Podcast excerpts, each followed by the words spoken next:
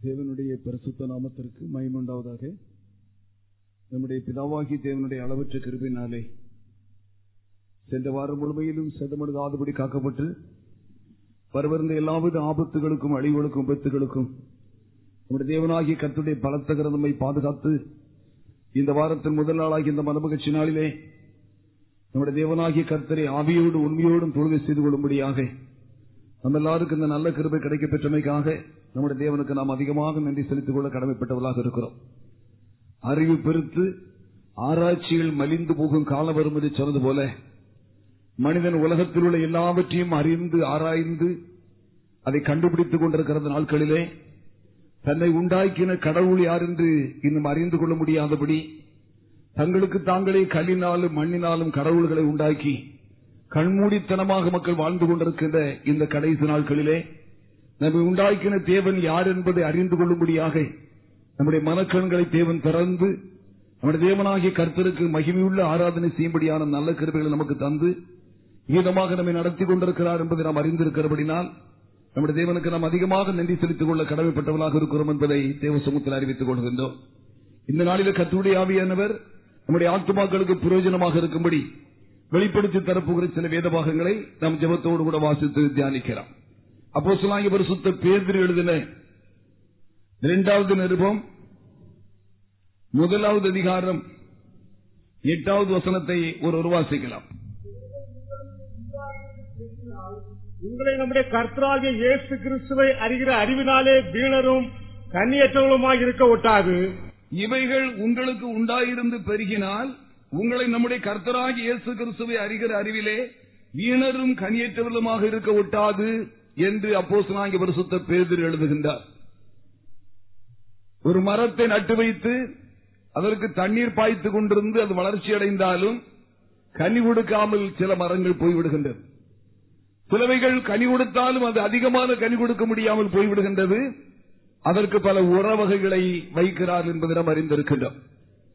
விவசாய லாகாவிலே அப்படிப்பட்ட ஆராய்ச்சிகள் எல்லாம் கண்டுபிடித்து அதிகமான கனி தரக்கூடிய அளவுக்கு விவசாயத்தை சாகுபடிகளை வளர்ச்சிகளை செய்து கொண்டிருக்கிறார்கள்.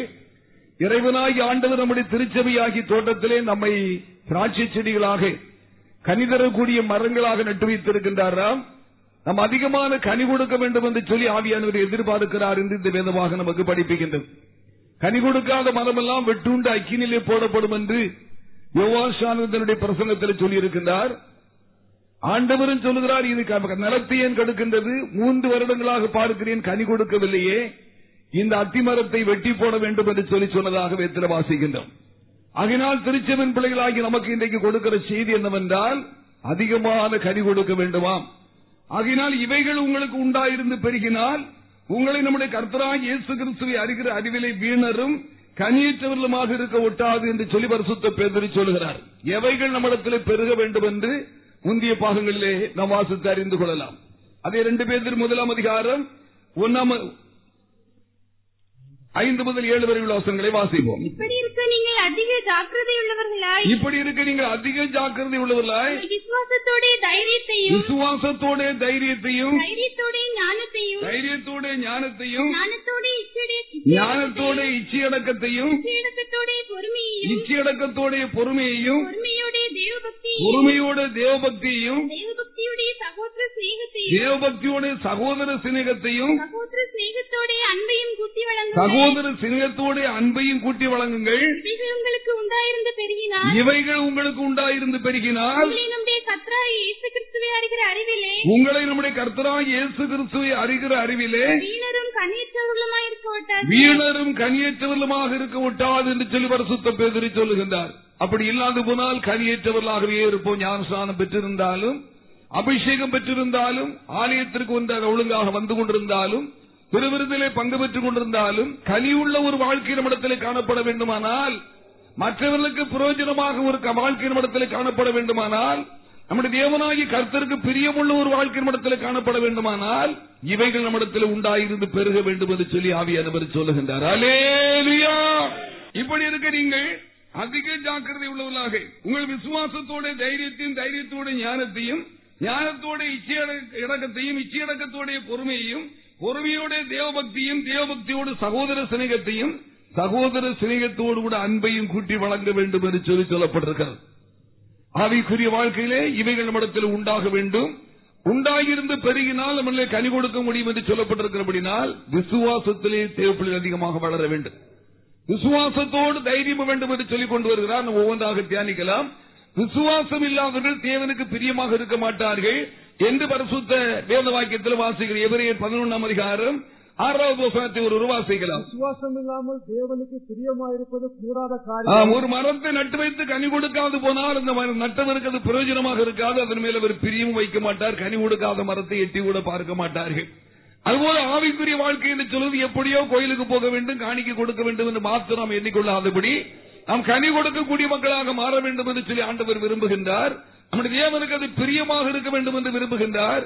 நம்மை பார்க்கின்ற அநேகர் ஆச்சரியப்பட்டு தேவனிடத்துக்கு வர வேண்டும் என்று விரும்புகின்றபடினால் விசுவாசம் உள்ளவர்களாக இருக்க வேண்டும் என்று சொல்லி பரிசுத்த ஆவியான விருத்துள்ளம் பெற்றுகிறார். விசுவாசம் இல்லாமல் தேவனுக்கு தேவனிடத்தில் தேவனுக்கு பிரியமாக இருப்பது கூடாத காரியம் வாசிக்கலாம் தொடர்ந்து.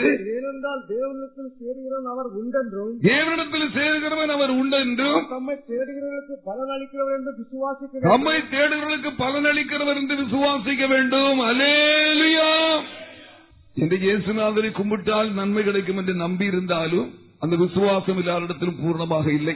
அதனால தேவைப்படும் பொழுது எங்கெல்லாம் ஓரம் சுற்றியலை ஆரம்பித்து விட்டு மனுஷனுடைய ஒன்று கிடைக்காதபடினால் கடைசியில் தேவனிடத்தில் வருகிறார்கள். அப்படி இல்லாதபடிக்கு நாம் தேவனிடத்தில் விசுவாசமாக இருந்து எல்லாவற்றையும் தேவனிடத்திலிருந்து பெற்றுக் கொள்ள முடியும் என்ற உணர்வுடையவர்களாக காணப்பட வேண்டும் என்று சொல்லி ஆவியானவர் சொல்லுகின்றார்.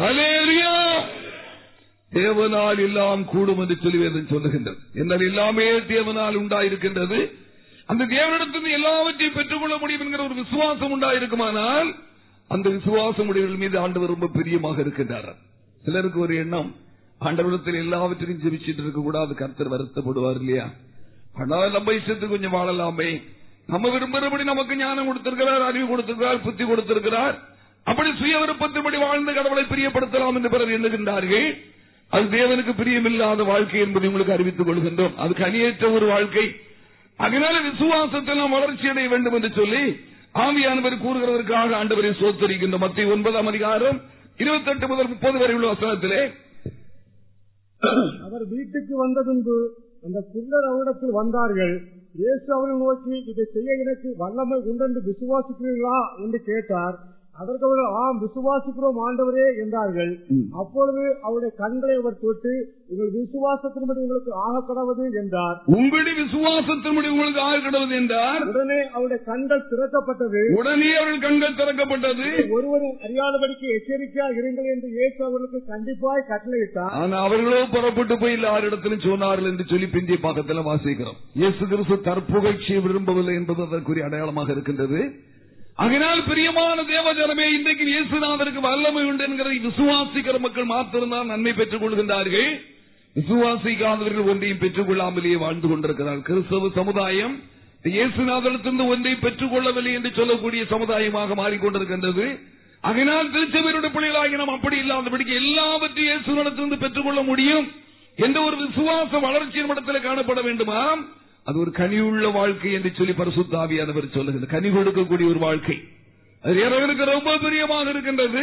நாம் விசுவாசத்தினால கர்த்தனத்தில் நன்மையை பெற்றுக் கொள்ளும் பொழுது அது அநேகருக்கு அது பிரயோஜனமாக மாறுகிறது என்று நாம் அறிந்திருக்கிறபடினால் நம்முடைய விசுவாசம் வளர வேண்டும் என்று சொல்லி ஆவியானவர் திருவிழம் பெற்றுகிறார். அலேலியா அது எவ்வளவு பெரிய வியாதியாக இருந்தாலும் அதில் நம்பிக்கையுடையவளாக இருந்த ஆண்டோடத்தில் செல்வோமானால் நிச்சயமாக விடுதலை பெற்றுக் கொள்ள முடியும். கண்டறியாத குருடர்கள் இயேசுநாதனத்தில் போனார்கள். நான் இதை செய்வதற்கு எனக்கு வல்லவு உண்டு என்று சொல்லி விசுவாசிக்கிறதா என்று சொல்லி கேட்கிறார். ஆமாண்டவரை விசுவாசிக்கிறோம் என்று சொன்ன பொழுது உங்களுடைய விசுவாசத்தின்படியே உங்களுக்கு ஆள் கடவுது. அருமையான தேவஜானமே ஆவிக்குரிய கரிகளை நாம் கொடுக்க வேண்டும் என்று சொன்னால் நம்மிடத்தில் விசுவாசத்தினுடைய வளர்ச்சி இருக்க வேண்டும் என்று சொல்லி ஆவியானவர் சொல்லுகின்றார். விசுவாசிக்கிற இயேசுநாதரை கடவுள் என்று விசுவாசிக்கிற உண்மைதான். கேட்கிற எல்லாவற்றையும் பெற்றுக்கொள்ள முடியும் என்ற விசுவாசம் இடத்தில் வர வேண்டுமாம். ஹalleluya. எதை கேட்டாலும் கொடுப்பாருங்கிற விசுவாசம் இடத்தில் வர வேண்டுமா? அப்படிப்பட்ட மக்களை பார்த்து ஆண்டு ரொம்ப சந்தோஷப்படுகிறார். ஹalleluya. இயேசு கிறிஸ்து ஒரு நாள் கடலில் நடந்து வந்து கொண்டிருக்கிறார். சீசர்களை கண்டு ஆவேசம் என்று கதறுகிறார்கள். அதுவரையில் அவர்கள் அந்த அனுபவத்தை பார்த்ததே கிடையாது. அவர் இயேசுனாலும் நான் தான் பயப்படாதன் என்று சொல்லுகின்றார். மிகுந்த ஆறுதல் உண்டாந்து மாத்திரமல்ல பேதருக்கு ஒரு பெரிய தைரியம் வந்தது. அப்படியானால் நானும் கடலில் நடந்து வரும்படி எனக்கு உத்தரவு கொடுக்க வேண்டும் என்று சொல்லி பேர் கேட்கின்றார். நடந்து வா என்று சொல்லி ஆண்டவர் சொல்லுகின்றார். உடனே இறங்கி கடலில் நடந்து கொண்டிருக்கிறார். விசுவாசம் அங்கே சோதிக்கப்பட ஆரம்பிக்கின்றது. நம்முடைய விசுவாசம் செலவழில்லை இனி முடியாது. விசுவாச வாழ்க்கையில் நாம் செல்ல முடியாது நமக்கு எதுவும் கிடைக்காதுங்கிற சூழல்கள் எல்லாம் உண்டாகி இருந்தாலும் நம்முடைய தேவன் உயிரோடு இருக்கிறார் என்கிற நம்பிக்கை நமக்கு அசையாமல் இருக்க வேண்டும். மறித்தேன் மரித்தேன் ஆனால் இதோ சதா காலங்களில் உயிரோடு இருக்கிறேன் எதற்கு உயிரோடு இருக்கிறார் தெரியுமா? நம்மை ஆசீர்வதிக்க வேண்டும் என்பதற்காக. இப்பொழுது பேதருக்கும் ஆண்டவருக்கு இடையில ஒரு பொய்யலும் காற்றும் அலையும் கொந்தளிப்புகள் உருவாக ஆரம்பித்தது. பேதருக்கு ஒரு அவிசுவாசம் உண்டாக ஆரம்பித்தவர் இனி இந்த பாதையிலே கடந்து செல்ல முடியாது. என்று எண்ணினுடனே அமிழ்ந்து போக போய் அமிழ்ந்து போய் கொண்டிருக்கிறார். பின்னர் அவர் சத்தமிடும் பொழுது இயேசு கையை நீட்டி தூக்குகின்றார். பத்தி பதினாலாம் அதிகாரம் முப்பது முப்பத்தி ஒன்னு வாசனம். காற்று பலமாயிருக்கிறதை கண்டு பயந்து அமைந்து போகையில் ஆண்டவரே நீ லட்சியம் என்று கூப்பிட்டான் ஆ, காற்று பலமா இருக்கிறதை கண்டு அமிழ்ந்து போகையில் அமிழ்ந்து போனதுக்கு என்ன காரணம் தெரியுமா? விசுவாசத்திலே குறைவு ஏற்பட்டு விட்டது என்று ஆண்டவர் காணுகின்றார். நம்ம நினைக்கிற நாம இயேசுநாதனை தேடிதான் போயிட்டு இருக்கிறோம் ஆண்டவர் தான் ஜெபம் பண்ணிட்டு இருக்கிறோம் ஐயா என்று சொன்னாலும் நம்முடைய உள்ளத்தில் ஒரு அவிசுவாசம் ஏற்பட்டிருக்குமானால் அது ஒரு வீழ்ச்சி உண்டாகி விடுகிறது என்று சொல்லி இந்த வேதபாகம் கற்றுத் தருகிறது. வாசிக்கலாம் உடனே இயேசு கையை நீட்டி அவனை பிடித்து அற்ப விசுவாசி ஏன் சந்தேகப்பட்டா என்றார் என்று எழுதியிருக்கிறது. இனி பிழைச்சிட மாட்டேன் செத்து போடும் உங்களுக்கு அப்படி ஒரு எண்ணம். இனி நம்முடைய வாழ்க்கையில முன்னேற முடியாது நெருக்கங்கள் மாற முடியாது என்ற எண்ணங்கள் நமக்கு வரும் பொழுதெல்லாம் எதை நாம் நினைக்க வேண்டுமா? நம்முடைய தேவன் ஜீவனோடு இருக்கிறார். அல்லேலூயா விசுவாசம் இல்லாமல் தேவனுக்கு பிரியமாயிருப்பது கூடாத காரியம். தேவனிடத்தில் சேருகிற ஒரு உருண்டை அவர் உண்டென்று தம்மை தேடுகிற யாவருக்கு அவர் பலனளிக்கிறது என்று விசுவாசிக்க வேண்டும் என்று சொல்லி வேத வாக்கியம் படிப்பிக்கிறார். அதனால் பிரியமான தேவ ஜனமே இவையெல்லாம் உண்டாகி இருந்து பெருகினால் உங்களை வீணரும் கனியற்றவர்களுமாக இருக்க விட்டாது என்று அப்போஸ்தலனாகிய பேதில் எழுதுகின்றார். கனி உள்ளவர்களாக உன்னை காணுகிற எல்லாரும் ஆச்சரியப்படும்படியாக இப்படிப்பட்ட ஒரு வாழ்க்கைகளுக்கு எப்படி கிடைத்தது என்று ஆச்சரியப்பட்டு நம்மை பின்பற்றி வர வேண்டும் என்பதற்காக நம்மை கனி உள்ளவர்களாக மாற்ற வேண்டும் என்று ஆண்டவர் விரும்புகின்றபடினால் நம்மிடத்தில் விசுவாசம் வளர்ச்சி அடைய வேண்டும் என்று சொல்லி ஆவியானவர் சொல்லுகின்றார். விசுவாசத்தோடு தைரியத்தை கூட்டி வழங்க வேண்டும் என்று பேதறி சொல்லுகிறார். விசுவாசம் சோதிக்கப்படுகிற நேரத்தில் பலவீனப்பட்டு போடாதபடிக்கு தைரியமாக நின்று நான் விசுவாசத்திற்கிறவர் இன்னார் என்று அறிவேன். நான் அவர்களுக்கு ஒப்புக் கொடுத்திருக்கிறது. அந்நாள் வரைந்தும் பாதுகாத்துக் கொள்ள வல்லவராயிருக்கிறார் என்று நிச்சயித்திருக்கிறேன். அடிகளும் மரணங்களும் சிறைச்சாலைகளும் பயங்கரமான சூழலில் உண்டாயிருந்த நேரத்திலும் அப்போ சிலாகி பரிசுத்த பவுல அப்படி சொல்ல யார் விசுவாசித்திருக்கிறவர் இன்னார் என்று அறிவேன். மரணத்தை ஜெயித்த தேவனை நான் விசுவாசித்திருக்கிறேன். ஆகினால் எனக்கு மரணம் வந்தாலும் அவர் ஜெயிக்க எனக்கு பலன் தருவார் என்ற நம்பிக்கை அவரிடத்தில் இருந்து பல தடவை மரணத்தின் நேரத்தில் இல்லாமல் அவர் பழைத்து வந்தார் என்று வேதத்தில் வாசி தெரிந்திருக்கின்றார் அதனால் பிரியமான தேவ ஜனமி விசுவாசத்தோடு கூட தைரியத்தையும் கூட்டி வழங்க வேண்டும்.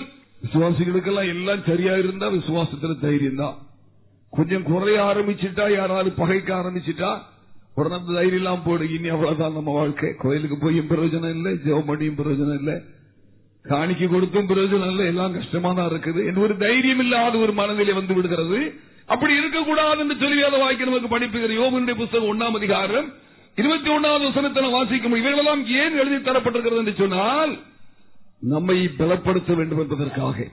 நம்முடைய வாழ்க்கையில் இப்படி வரும்பொழுதுதான் நாமும் தைரியமாக இருந்து இறைவனுடைய சுவாசத்திலே குந்தி போகாதிருக்க வேண்டும் என்பதற்காக பரிசுத்தவானுடைய சரித்திரத்தெல்லாம் எழுதி தேவன் நம்முடைய கருத்தில் தந்திருக்கிறார். வாசிக்கலாம். நிர்வாணியா என் தாயின் கற்பத்திலிருந்து வந்தேன். நிர்வாணியாக இந்த ஆயின் கற்பத்திலிருந்து வந்தேன். நிர்வாணியாய் அவ்விடத்திற்கு திரும்புவேன். நிர்வாணியாக இடத்துக்கு திரும்புவேன். கர்த்தர் கொடுத்தார். கர்த்தர் கொடுத்தார். கர்த்தர் எடுத்தார். கர்த்தர் எடுத்தார். கர்த்தருடைய நாமத்துக்கு கர்த்தருடைய நாமத்திற்கு சோத்திரம் அல்லேலியா.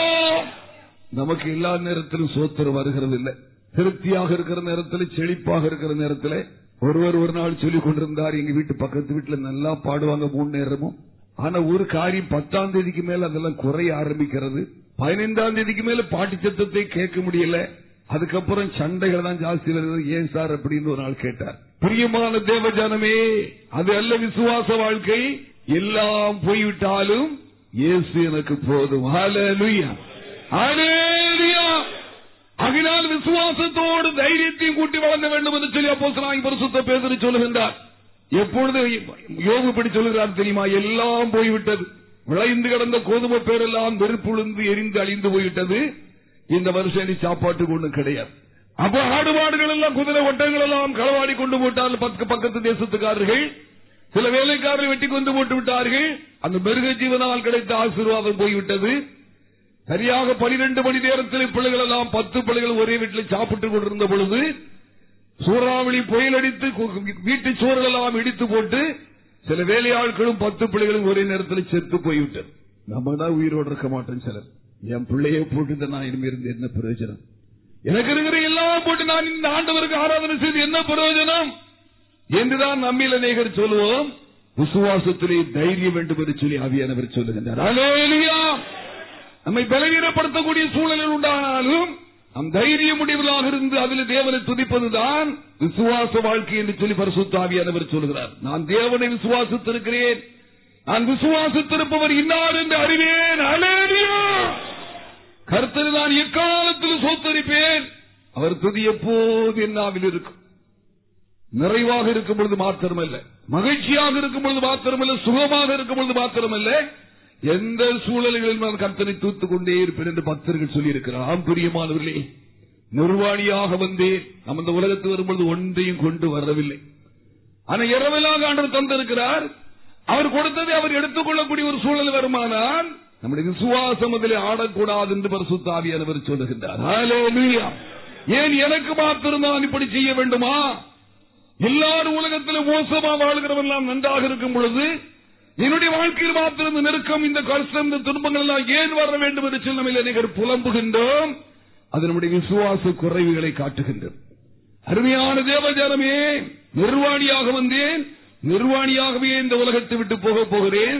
கர்த்தர் கொடுத்தார் கர்த்தர் எடுத்தார் கர்த்தருடைய நாமத்துக்கு சோத்திரம். அலேலியா அருமையான தேவஜனம் இந்த விசுவாச தைரிய நம்மிடத்தில் வேண்டும் என்று சொல்லி ஆவியானவர் விரும்புகிறார்.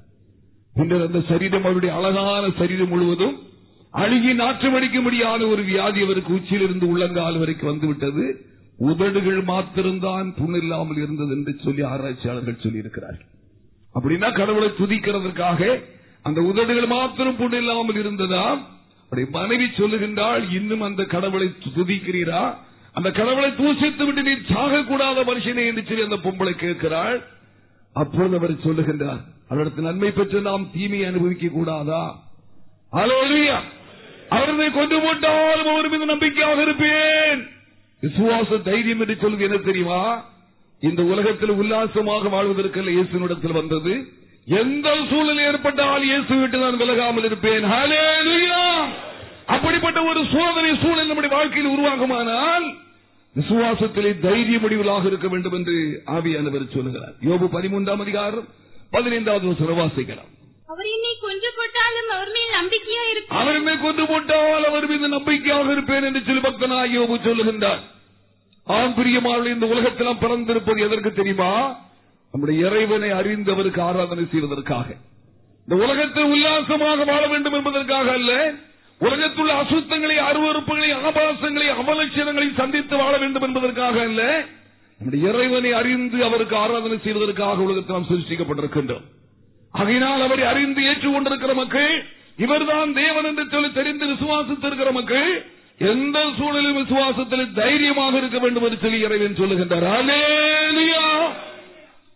எங்களுடைய ஆவிக்குரிய ஜீவித்தினுடைய ஆரம்ப காலத்திலே ஒரு சில மாதங்கள் மாத்திரம் புதிய சிறுமுக்கள் போயிருக்கிற காலம் என்று நினைக்கிறேன். அப்படி இருக்கும்பொழுது கு- பையனுக்கு ஒரு நாள் வியாதி பெரிய பையனுக்கு ஒரு வெட்டு மாதிரி ஒரு ஜன்னி போன்ற ஒரு பிள்ளையன் வந்து விட்டு சாப்பிட்டு கொண்டுதான் இருந்தான் எங்களோட மத்தியானம். அப்படி இருக்கும்போது சோறு வாயில் இருக்கும்படி அவனுக்கு ஒரு வெட்டு மாதிரி வந்து கீழே உருண்டு விட்டான். தாயாருக்கு கொஞ்சம் அழுகையெல்லாம் வந்துட்டது. ஏன்னா அடுத்தவங்களுக்கு ஆறுதல் சொல்லும் நம்ம வீட்டுல கஷ்டம் வரும்பொழுது சிலருக்கு ரொம்ப கஷ்டம் தான் தாங்கிறது ரொம்ப கஷ்டம். அது முதல் முதல் அந்த பலவீனத்தை அப்படிதான் சந்திக்கிறோம். விசுவாச வாழ்க்கைக்கு வந்த பிறகு. உடனே பக்கத்து வீட்டுல எல்லாரும் கூட ஆரம்பித்து விட்டார்கள். பக்கத்தில் எனக்கு ஒரு தமிழ் நண்பர் உண்டு. அவங்களுக்கு குழந்தை கிடையாது. இவன் எப்ப பார்த்தாலும் அங்கதான் மாமா மாமின்னு உட்கார்ந்துருப்பா. அவர் உடனே நண்பர்களாம் கூப்பிட்டு உடனே காரு கொண்டு வாங்க டாக்டர் கொண்டு போடும் பையன் எடுங்கன்னு சொல்லி எல்லாரும் வீட்டுக்கு பக்கத்துல தரைய ஆரம்பிச்சுட்டாங்க. நான் உடனே அவரை கையில் எடுத்து வைத்து ஜெபம் பண்ணினேன்.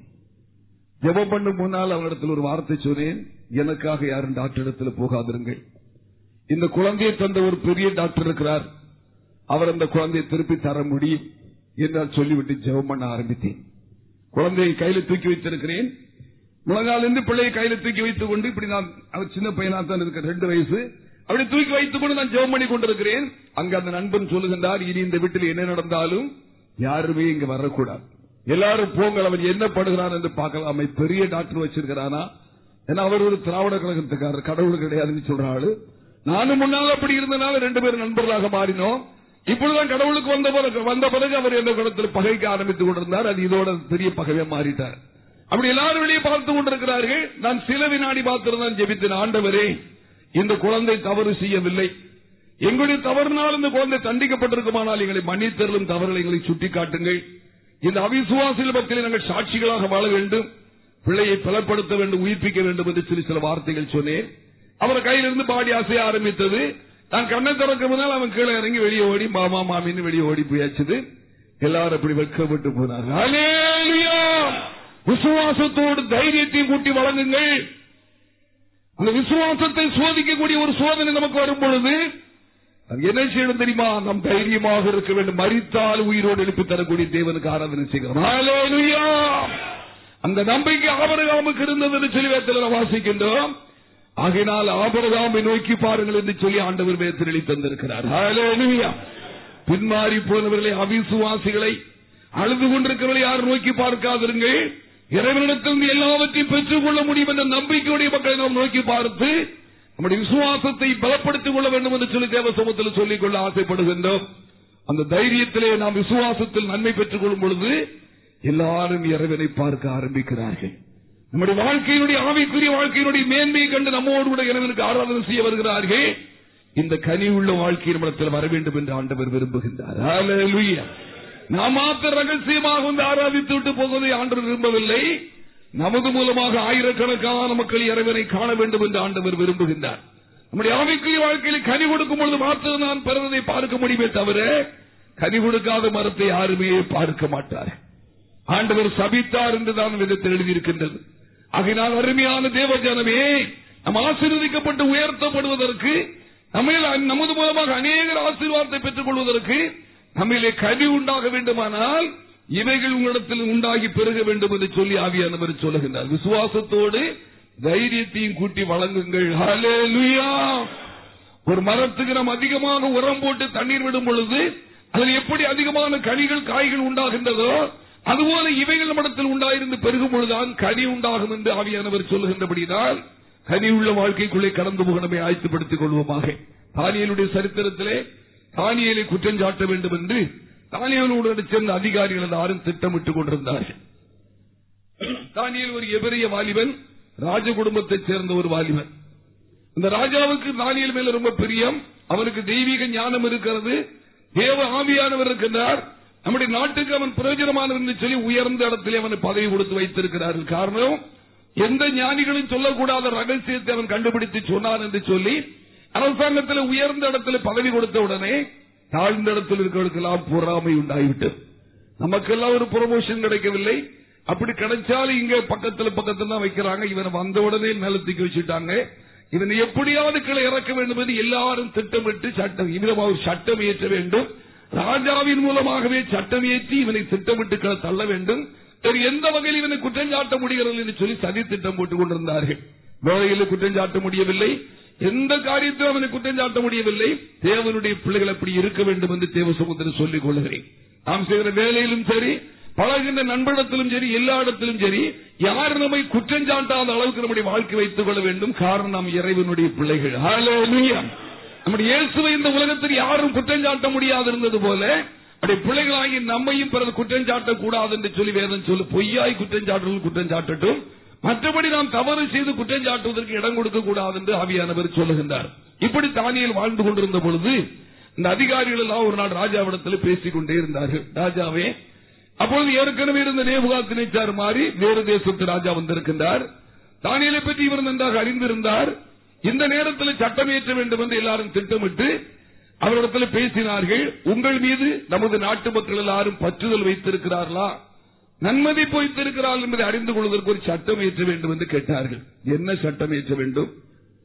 அவர்கள் சொன்னார்கள் ஒரு மாத காலம் வரைக்கும் ராஜாவை தவிர வேறு எந்த தெய்வத்தையும் யாரும் வணங்கக்கூடாது. எந்த தெய்வத்திலும் யாரும் எந்த காரியத்துக்கு மன்றாடக்கூடாது. ஆகையினால் இந்த ராஜாவிடத்தில் மாத்திரம்தான் மன்றாட வேண்டும் வணங்க வேண்டும். அப்படி மீறுகின்றவர்களை சிங்க கபியிலே போட வேண்டும் என்று ஒரு சட்டம் ஏற்ற வேண்டும் என்று திட்டமிட்டு ராஜாவிடத்தில் பேசினார்கள். ராஜாவுக்கு தானியலுக்கு விரோதமாக எழும்புகிறார் என்று சொல்லி தெரியாது. தெரிந்திருந்தால் அனுமதித்திருக்க மாட்டார்.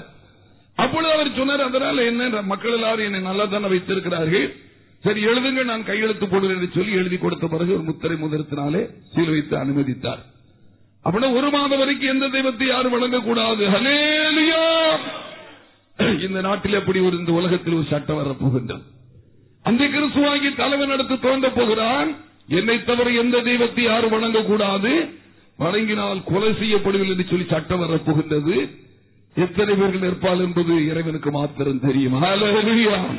அந்த நேரத்தில் இறைவனுக்கு யார் ஆராதனை செய்கின்றார்களோ அவர்கள் அழைத்துக் கொண்டு போகத்தான் இயேசுநாதர் எடுத்து வரப்போகின்றார். எல்லாரையும் அல்ல.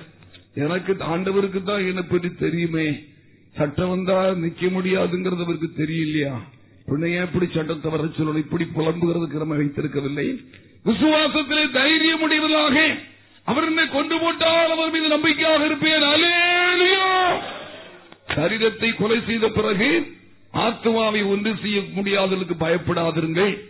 சரீரத்தை ஆத்மாவின் நரகத்தில் தள்ள வல்லவருக்கு பயப்பட வேண்டும் என்று சொல்லி இயேசு கற்றுத் தந்திருக்கிறார் மனிதனுடைய சட்டம் என்ன செய்யும் தெரியுமா? அந்த சரீரத்தை வேணுமான கொலை செய்வார்கள். ஆத்மாவை என்ன செய்ய முடியாது? ஒன்றுமே செய்ய முடியாது. ஆகையினால் அப்படிப்பட்ட எந்த சூழலும் பயமில்லாமல் வாழ வேண்டும் என்பதை உங்களுக்கு அறிவித்துக் கொள்கின்றோம். இப்பொழுது தானியலுக்கு அந்த சட்டத்துக்கு முத்திரை வைத்தாவிட்டு தெரிந்த பிறகும் அவர் மூன்று வேளை செய்தது போல ஜெவம் பண்ணினார். தானியல் ஆறாம் அதிகாரம் ஒன்பது பத்து வசனங்களை வாசிக்கலாம் அப்படியே ராஜாவாகிய தரியன் கட்டளை பத்திரத்துக்கு கையெழுத்து வைத்தான். தானியலோ என்றால் அந்த பத்திரத்துக்கு கையெழுத்து வைக்கப்பட்டது என்று அறிந்த போதிலும் தானியேலோ வென்றால் அந்த பத்திரத்திற்கு கையெழுத்து வைக்கப்பட்டது என்பதை அறிந்த போதிலும் வீட்டுக்குள்ளே போய் தன் மேலறையிலே எருசலேமுக்கு நேராக பலகங்களை திறந்திருக்க வீட்டுக்குள்ளே போய் மேலறைகளிலே எருசலேமுக்கு பலகணிகளை திறந்திருக்க அங்கே தான் முன் செய்து வந்தபடியே தினம் மூன்று வேளை தன் தேவனுக்கு முன்பாக முழங்கால் படித்து அங்கேதான் முன் செய்து வந்தபடியே தினமும் மூன்று வேளை தன் தேவனுக்கு முன்பாக முழங்கால் படியிட்டு ஜெபம் பண்ணி ஸ்தோத்திரம் செலுத்தினார். ஜபம் பண்ணி சோத்திரம் செலுத்தினார். அலேலியா சட்டமேற்றி ஆயிட்டது. ஒரு மாசம் வரைக்கும் கொஞ்சம் ஒளிச்சு ஒளிச்சு ஜெபம் பண்ணலாம் தானே. கடவுளுக்கு தெரியும். முழங்கால் போட்டுதான் ஜெபம் இல்ல படுத்துக்கிட்டு கூட ஜெபம் பண்ணலாம். எதிராளிகள் வந்து பார்த்தா இல்ல படுத்துதான் உறங்கலாம்னு நினைச்சிட்டு இருக்கட்டுமே என்று தானே நினைக்கவில்லை. தேவனுடைய பிள்ளைகள் என்று சொன்னால் மரணத்துக்கு அஞ்சாதவர்கள் என்பதை உங்களுக்கு சொல்லிக் கொடுக்கிறேன். என்னால் நம்முடைய ஆண்டவர் மரணத்தை ஜெயித்திருக்கிறபடியினால் எந்த நிலையில் மரணம் நமக்கு எதிராக வந்தாலும் அதை குறித்து கவலைப்படாதவர்கள்தான் விசுவாசிகள் என்பதை உங்களுக்கு அறிவித்துக் கொள்கின்றேன். எந்த சூழலிலும் கத்திற்கு முன்பாக விசுவாசத்தோடு தைரியமாக அவர் கொண்டு போட்டாலும் அவர் மீது நம்பிக்கையாக இருப்பேன். பிரியமானவர்களை முன் செய்து வந்தபடியே அரக்கல் அறையெல்லாம் பூட்டிக் கொண்டல்ல எருசலேமுக்கு நேராக கதவுகளெல்லாம் திறந்து வைத்து அந்த எருசலேம் நகரத்தை பார்த்து அங்க இருக்கிற தேவாலயத்தை இடிந்து போன தேவாலயத்தை நினைத்து அங்கே பிரசுதமாகிற இறைவனுக்கு எதிராக மனதை செலுத்தி மூன்று வேளை செய்து செய்து வந்தார். முழங்கால் படியிட்டு சோத்திரம் பண்ணி கற்பனை ஆராய்த்துக் கொண்டிருந்தார். அலே எதிராளிகளை கண்டார்கள். இந்த சத்தத்தை கேட்டார்கள். ராஜாவினிடத்தில் போய் பிராது பண்ணினார்கள் உம்முடைய அரண்மனையில் நீர் உயர்வாக வைத்திருக்கிற மனுஷன் இருக்கின்றானே. அவன் உம்மை மதிக்கவில்லை. ஒரு சட்டத்தை மதிக்கவில்லை. ஆகையினால் அவனை சிங்க கபிலை போட வேண்டும் என்று சொல்லி தூக்கி போட்டார். சிங்கம் என்ன செய்யவில்லை? சேதப்படுத்தவில்லை. அலேரியா ஏவன் நம்முடைய தூதன் அனுப்பி சிங்கங்களின் வாய்களை கட்டி போட்டார். அலேரியா அருமையான தேவஜானமே விசுவாசத்தில் தைரிய முடிவுகளாக மாற வேண்டும் என்று சொல்லி ஆவியானவர் கூறுகிறார் என்பதை உங்களுக்கு அறிவித்துக் கொள்கின்றோம். அது கனி உள்ள ஒரு வாழ்க்கை. அந்த எதிராளிகள் எல்லாம் சிங்கக்கபில் தூக்கி போடப்பட்டார்கள். அங்கே தானியனுடைய தேவனுடைய நாமம் அங்கே மையப்படுத்தப்பட்டது என்று சொல்லி வாசிக்கின்றோம். ஆகினால் நமது மூலமாக நம்முடைய தேவனுடைய நாமம் நம்முடைய குடும்பத்தில் நம்முடைய சுற்றி இருக்கிற புறஜாதிகள் மத்தியில் மையப்படுத்தப்படுவதற்கு நம்ம ஒரு கனியுள்ள வாழ்க்கை வாழ வேண்டும் என்று சொல்லி ஆவியானவர் விரும்புகின்றபடியினால் இப்படி இருக்கிறவர்களுக்கு மாத்திரம்தான் கனியுள்ள வாழ்க்கை உண்டாகும் என்று வேதம் சொல்லுகின்றது. இப்படி விசுவாசத்திலே விசுவாசத்தோடு கூட தைரியத்தை நீங்கள் கூட்டி வழங்க வேண்டும். தைரியத்தோடு அடுத்தபடியாக வாசிக்கலாம். ரெண்டு பேர் ஒன்னாம் அதிகாரம் ஐந்து முதல். அதிக ஜாக்கிரதை உள்ளவர்களாய் விசுவாசத்தோட தைரியத்தையும் தைரியத்தோட ஞானத்தையும் வழங்க வேண்டும் என்று சொல்லி ஆவியானவர் சொல்லுகின்றார்.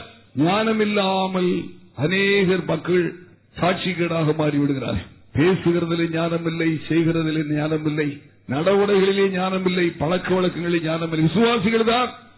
அப்படி ஞானம் இல்லாமல் போகிறபடினால் அநேகரதை தப்பிதமாக எண்ணக்கூடிய சூழலில் உண்டாகி இருக்கிறபடினால் நம்முடைய தேவனுடைய பரிசுத்தமுள்ள நாமதன் மூலமாய் மகிமை குறைச்சலாக்கப்படுகிறது என்பதை உணர்ந்து ஞானம் உள்ளவர்களாக மாற வேண்டும் என்று சொல்லி கத்தர் சொல்கிறார். ஹல்லேலூயா. பேதைகளை கொண்டு ஞானிகளை வெட்கப்படுத்துவோம் என்று ஆண்டவர் சொல்லி இருக்கிறபடினால் உலகத்தில் தங்களை ஞானிகள் என்று சொல்லக்கூடிய பைத்தியக்காரர்களாக மாற வேண்டும் என்று சொல்லி ஆண்டவர் விரும்பி தம்முடைய பிள்ளைகளை ஞானவான்களாக வேண்டும் என்று சொல்லி ஆண்டவர் விரும்புகிறார். இந்த ஞானம் இவனுக்கு எப்படி வந்தது? பேதைகளாக இருந்தார்களே படிப்பறியாதலாக இருந்தார்களே எவ்வளவு ஞானமாக செய்கிறார்கள் பழகிறார்கள் என்று நம்மவர்களை பார்த்து சொல்ல வேண்டுமாம். அது கனி உள்ள வாழ்க்கை என்று சொல்லி ஆவியானவர் சொல்லுகின்றார். லூக்கா இரண்டாம் அதிகாரம் ஐம்பத்தி இரண்டாவது வசனத்தை வாசிக்கலாம். நம்முடைய கருத்தராக இயேசு கிறிஸ்து குழந்தையாக இருந்து அவர் விதமாக வளர்ந்து வந்தார் என்று சொல்லி சொல்லப்பட்டிருக்கிறது. இயேசுவானவர் ஞானத்திலும் வளர்த்தியிலும் தேவ கிருபையிலும் மனுஷர் தயவிலும் அதிகம் அதிகமாக விருத்தி அடைந்தார் அவருக்கே ஞானம் தேவையாக இருந்தது.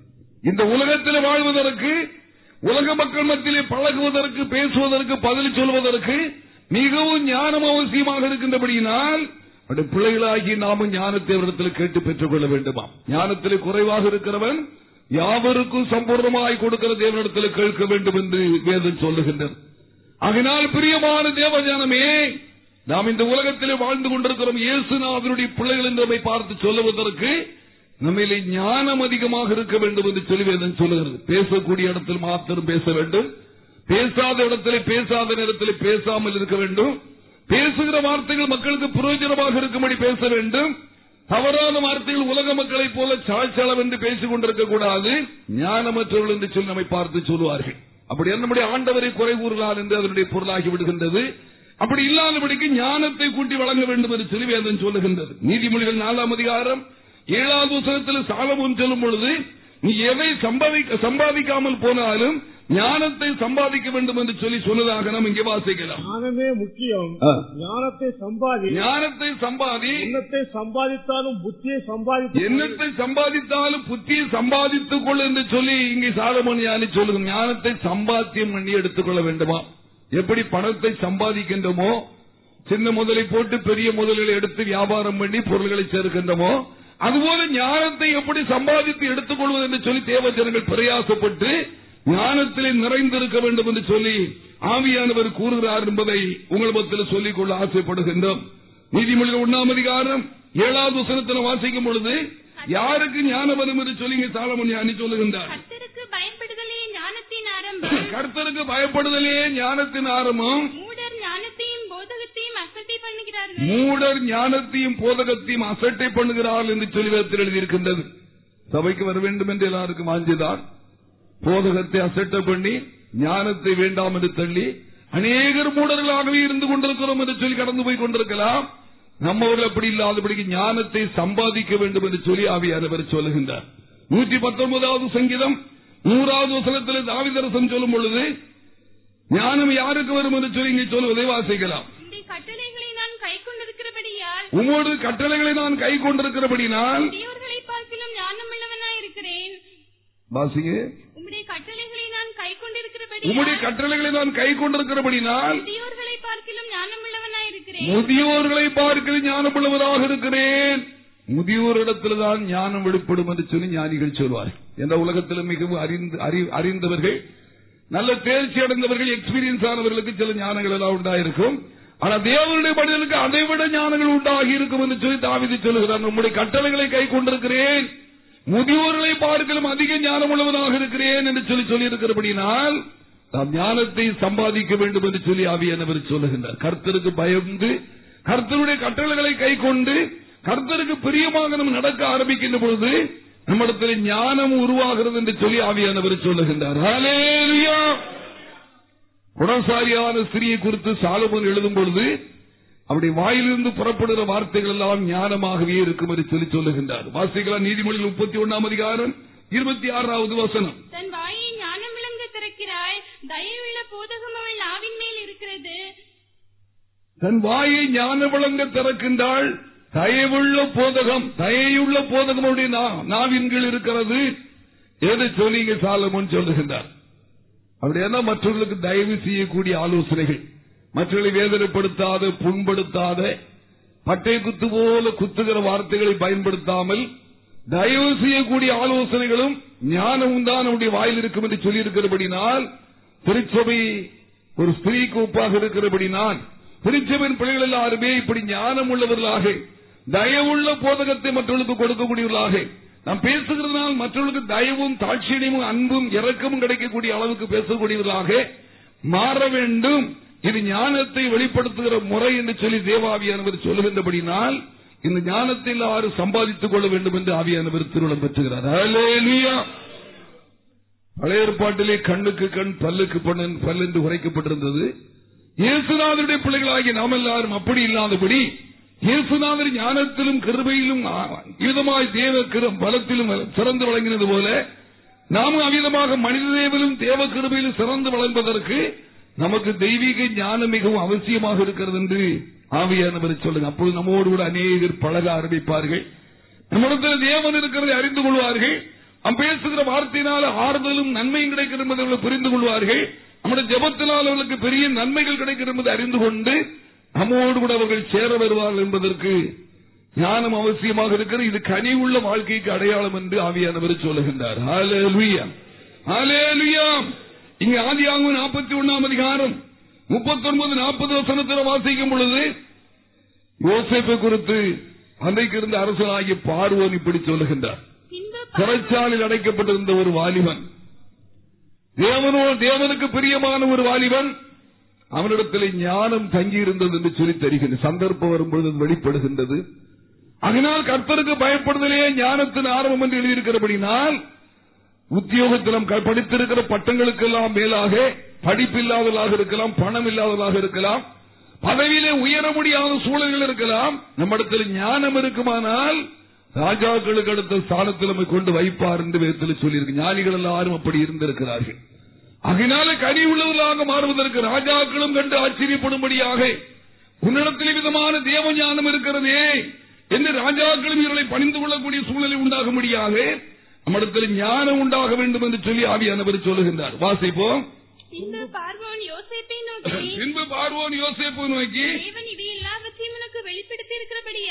தேவன் இதை எல்லாவற்றையும் உனக்கு வெளிப்படுத்தியிருக்கிறபடியால் விவேகமும் ஞானமும் உள்ளவன் வேறொருவனும் இல்லை உன்னை போல் வேகமும் ஞானம் உள்ளவன் வேறொருவனும் இல்லை. நீ என் அரமனைக்கு அதிகாரியாயிருப்பாய். நீ என் அரமனைக்கு அதிகாரியாயிருப்பாய். உன் வாக்கின்படியே என் ஜனங்கள் எல்லாரும் அடங்கி நடக்க உன் கடவர்கள் வாக்கின்படியே ஜனங்கள் எல்லாரும் அடங்கி நடக்க கடவர்கள். சிங்காசனத்தில் மாத்திரம் முன்னிலும் நான் பெரியவனாயிருப்பேன் என்றான் சிங்காசனத்தில் பெரியவனாயிருப்பேன். மற்றபடி எல்லா இடத்து நீதான் பெரியவனாக இருப்பாய். ஹalleluya ஹalleluya அன்றைக்கு இருந்த ஏத்துக்கு ஒரு பெரிய உணவு மந்திரியாக அந்த எந்த சுற்றிலும் உள்ள நாடுகளுக்கெல்லாம் உணவு கொடுக்கக்கூடிய ஒரு பெரிய அமைச்சராக யோசேப்பு உயர்த்தப்பட்டதற்கு காரணம் என்ன தெரியுமா? அவருடைய படிப்போ பட்டவும் அல்ல. அவரிடத்தில் இந்த தெய்வீக ஞானம் என்று சொல்லி அதை சொல்லுகின்றது. ஆகினால் நீங்கள் கனி உள்ளவர்களாக இருக்க வேண்டுமானால் விசுவாசத்தோடு தைரியத்தையும் தைரியத்தோடு ஞானத்தையும் கூட்டி வழங்குங்கள் என்று சொல்லி ஆவியானவர் திருவிழம் பெற்றுகிறார். அலேலுயா நீங்கள் தேவனோடு கூட இணைந்து வாழ்ந்து கொண்டிருப்பீர்களானால் தேவனுடைய கற்பனைகளின்படி இல்லாமல் செய்து கொண்டிருப்பீர்களானால் சந்தர்ப்பம் வரும்பொழுதெல்லாம் உங்களை கொண்டு கர்த்தர் பேசுவார். உங்களுக்கு எது ஆச்சரியமாக இருக்கும்? நான் எப்படி இந்த காரியங்கள் எல்லாம் சொல்ல முடிந்தது? எனக்கு இந்த காரியங்கள் எல்லாம் எப்படி தெரிய வந்தது என்று சொல்லி நீங்கள் நினைக்க வேண்டியது இருக்கும். இறைவன் தம்முடைய நாமத்தை மையப்படுத்துவதற்கு அப்படி செய்கின்றார். எப்படி ஒரு மரமானது கனி கொடுத்த உடனே அந்த கனியை புஷித்து எல்லாரும் சந்தோஷப்பட்டு ஆச்சரியப்பட்டு இந்த மரத்தை திரும்ப திரும்ப பார்க்கிறது போல இந்த மரத்துக்கு சொந்தக்காரர்கள் திரும்ப திரும்ப அதற்கு உரமிட்டு தண்ணீர் விடுவது போல இப்படி ஆவிக்குரிய கனிகளை நாம் கொடுக்கின்ற நேரத்தில் அநேக நம்மை பார்த்து ஆச்சரியப்பட்டு நம்முடைய தேவனை மையப்படுத்துவதோடு கூட தேவனிடத்திலிருந்து நிறைந்த நன்மைகளை ஆசீர்வாதங்களை தொடர்ந்து பெற்றுக் கொள்ளப் போகின்றமாம்.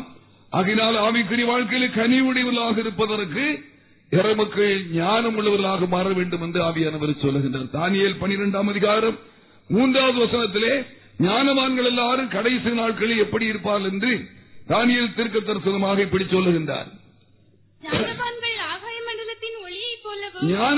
ஆகாய மண்டலத்தின் ஒளியைப் போலவும் அநேகரை நீதிக்குட்படுத்துகிறவர்கள் நட்சத்திரங்களைப் போலவும் அநேகரை நீதிக்குட்படுத்துகிற நட்சத்திரங்களைப் போலவும் என்றென்றைக்கும் உள்ள சதா காலங்களிலும் பிரகாசிப்பார்கள். என்றென்றைக்கும் உள்ள சதா காலங்களிலும் பிரகாசிப்பார்கள் பரலோகத்தில் இருப்பார்கள் என்று சொல்லி தானியல் சொல்லுகின்றார். அலேலுயா அப்படி அல்லாதவர்கள் இருள் நிறைந்த பாதாளத்துக்குள் நரகத்துக்குள் இருப்பார்கள் என்று சொல்லப்பட்டிருக்கிறது. ஞானவான்கள் ஆகாய மண்டலத்தின் ஒளியைப் போலவும் அநேகரை நீதிக்குள்படுத்துகிறவர்கள் நட்சத்திரங்களைப் போலவும் எந்தெந்தைக்கும் உள்ள சதா காலங்களிலும் பிரகாசிப்பார்கள் என்று எழுதியிருக்கின்றபடினால் திருச்செபன் பிள்ளைகளாகி நாம் எல்லாரும் அந்த வானமண்டலத்திலேயே செல்வதற்கு பரலோகத்திலேயே சென்று க- அந்த மகிழ்ச்சிகரமான புனிதமான தூய்மையான உலகத்துக்குள்ளே செல்வதற்கு இந்த உலகத்தில் தெய்வீக ஞான முடிவுகளாக மாற வேண்டும் என்று சொல்லி ஆவியானவர் திருளம் பெற்றுகின்றார்.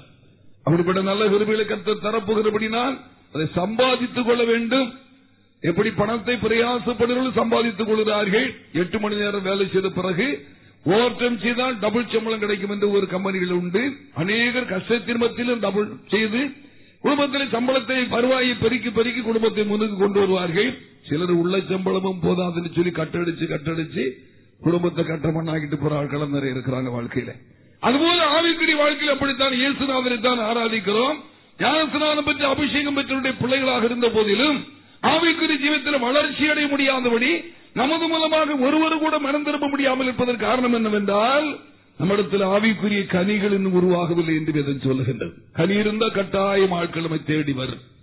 அதுபோல இறமக்களாகி நாம் ஆவிக்குரிய கனிகள் மடத்தில் உண்டாவதற்கு விசுவாசத்தோடு தைரியத்தையும் தைரியத்தோடு ஞானத்தையும் கூட்டி வழங்குங்கள். தொடர்ந்து வாசிப்போம். நீங்கள் அதிக ஜாக்கிரதை உள்ளவர்களாய் உங்கள் விசுவாசத்தோடு தைரியத்தையும் தைரியத்தோடு ஞானத்தையும் ஞானத்தோடு இச்சையடக்கத்தையும் ஞானத்தோடு இச்சை அடக்கத்தையும் கூட்டி வழங்க வேண்டுமா அது ரொம்ப முக்கியமான ஒரு காரியம். படித்தவர்களும் படிக்காதவர்களும் ஏழைகளும் பணக்காரர்கள் எல்லாருமே இச்சை என்கிற ஒரு ரோகத்திலே இப்பொழுது விழுந்து கிடக்கிறார்கள். இது எதனால் வந்தது தெரியுமா? ஆதி மனுஷனுடைய ஆதாமனுடைய மனைவியாகி ஏவாள் இச்சிக்கப்பட்டு அந்த விருட்சத்தினுடைய கனியை புசித்து விட்டபடியினால் அவருடைய பிள்ளைகளாக பிறந்திருக்கிற எல்லாருக்குமே இச்சை உண்டாகிவிட்டது. தேவன் விரும்பாதவர்களை செய்ய வேண்டும் என்கிற ஒரு உணர்வு உண்டாகி எல்லாரும் பாவிகளாக மாறிவிட்ட காலமாக இருக்கின்றபடினால் இயேசுவின் ரத்தத்தினால் மீட்கப்பட்டிருக்கின்றதான நாம் இச்சையடக்கம் உள்ளவர்களாக இருக்க வேண்டும் என்று சொல்லி ஆவியானவர் சொல்லுகின்றார். ஆதியாகமும் மூன்றாம் அதிகாரம் ஆறாவது வசனத்திலே அந்த மரத்தினுடைய கனியை பார்த்த உடனே அவளுக்கு ஒரு இச்சை உண்டானது என்று சொல்லி எழுதப்பட்டிருக்கின்றது. அப்பொழுது ஸ்திரியானவள் அந்த விருட்சம் புசிப்புக்கு நல்லதும் ஆனால் சிறியானவள் அந்த விருட்சம் புசிப்புக்கு நல்லதும் பார்வைக்கு இன்பமும் பார்வைக்கு இன்பமும் தெளிவிக்கிறதுக்கு இச்சிக்கப்படத்தக்க விருட்சமா இருக்கிறது என்று புத்தியை தெளிவிக்கிறதற்கு இச்சிக்கப்படத்தக்க விருட்சமாக இருக்கிறது என்று கண்டு கனியை பறித்து புசித்து தான் அந்த கனியை பறித்து புசித்து புருஷனுக்கும் கொடுத்தாய் புருஷனுக்கும் கொடுத்தாள் அவனும் புசித்தான். ரெண்டு பேரும் புசித்து செத்தார்கள் என்று சொல்லி பிந்திய பாகங்களை வாசிக்கின்றோம். தேவன் விரும்பாதவைகளை செய்வதற்கு சாத்தான் தூண்டுகிறான் ஆதி முதலே என்று சொல்லி நாம் பரிந்திருக்கிறோம். நன்றாக தெரியும் இதை செய்யக்கூடாது இப்படி பார்க்கக்கூடாது பேசக்கூடாது தொடக்கூடாது விரும்பக்கூடாது என்று தெரிந்திருந்தாலும் அதை செய்வதற்கான ஒரு உணர்வு ஒரு இச்சை நம்மிடத்தில் உண்டாகிறது என்று சொன்னால் அதை அடக்க வேண்டும் என்று சொல்லி ஆவியானவர் சொல்லுகிறார். அது எல்லாருக்குள்ள வர முடியும். நம்முடைய மாமிசம் என்னும் பூர்ணமான மீட்பை அடையாதபடினாலே அந்த உணர்வு நம்மிடத்தில் உருவாகும் பொழுது என்ன செய்ய வேண்டுமாம்? அதை அடக்க வேண்டும் என்று சொல்லி ஆவியானவர் சொல்ல இச்சை அடக்கம் உள்ளவர்களாக இருக்க வேண்டும். அது என்னிடத்தில் வருகிறது நான் என்ன செய்யறது கடவுள் வேண்டுமானால் மாற்றிட்டும் என்று கடவுள் மேல பழிய போடக்கூடாதா? நாம் அதை அடக்கி ஆள வேண்டும் என்று வேதம் சொல்லுகின்றது. ஹalleluya. ஆகையினால ஞானத்தோடு இச்சை அடக்கத்தை கூட்டி வழங்க வேண்டும். ஆவியின் கனியை குறித்து வேத்தில் கலாத்தியர்கள் நிறுவம் ஐந்தாவது அதிகாரம் இருபத்தி ரெண்டு இருபத்தி மூன்று வசனத்திலே பவுல் எழுதும் பொழுது ஆவியின் கனியோ அன்பு சந்தோஷம் சமாதானம் நீடிய பொறுமை தயவு நற்குணம் விசுவாசம் சாந்தம் இச்சையடக்கம் இப்படிப்பட்டவர்களுக்கு விரோதமான பிரமாணம் ஒன்றுமில்லை. சாய்ந்த இச்சையடக்கம் என்பவைகளே என்று சொல்லி ஆவியானவர் சொல்லுகின்றார். ஒன்பது வகையான குணாதிசயங்களுக்கு சொல்லப்பட்டிருக்கிறது. ஒரு கனி.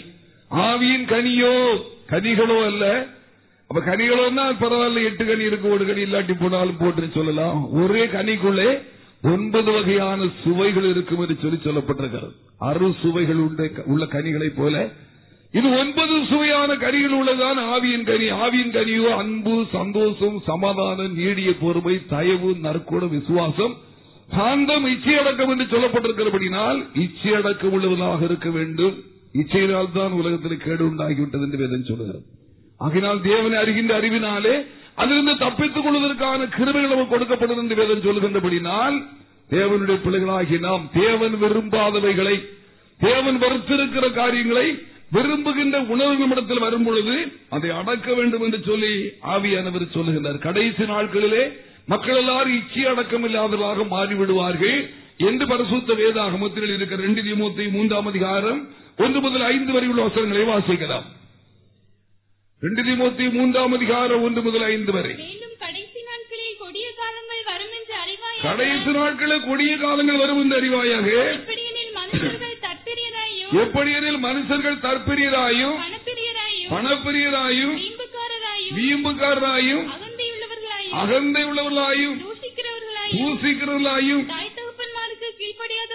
நாயுதப்படுமாருக்கு கீழ்ப்படியாதவர்களாயும் நன்றி அறியாதவர்களாயும் நன்றி அறியாதவர்களாயும் பரிசுத்தம் இல்லாதவர்களாயும் அரிசுத்தம் இல்லாதவர்களாயும் பாவ அன்பில்லாதவர்களாயும் சுவாப அன்பு இல்லாதவர்களாயும் இணங்காதவர்களாயும் இணங்காதவர்களாயும் அவதூறு செய்கிறவர்களாயும் அவதூறு செய்கிறவர்களாயும் இச்சையடக்கம் இல்லாதவர்களாயும் இச்சை அடக்கம் இல்லாதவர்களாயும் கொடுமையுள்ளவர்களாயும் கொடுமை உள்ளவர்களாயும் நல்லோரை பகைக்கிறவர்களாயும் நல்லோரை பயக்கிறவர்களாயும் துரோகிகளாயும் துரோகிகளாயும் குணிகரம் உள்ளவர்களாயும் இருமாப்புள்ளவர்களாயும் தேவபெயராயிராமல் சுகபோக பிரியராயும் தேவ பிரியராயிராமல் சுகபோக பிரியராயும் தேவபக்தியின் வேஷத்தை தரித்து அதன் பலனை தேவபக்தி வேஷத்தை தரித்ததன் பலனை மறுதளிக்கிறவர்களாயும் இருப்பார்கள். இப்படிப்பட்டவர்களை விட்டு விலகு இது கடைசி காலம்.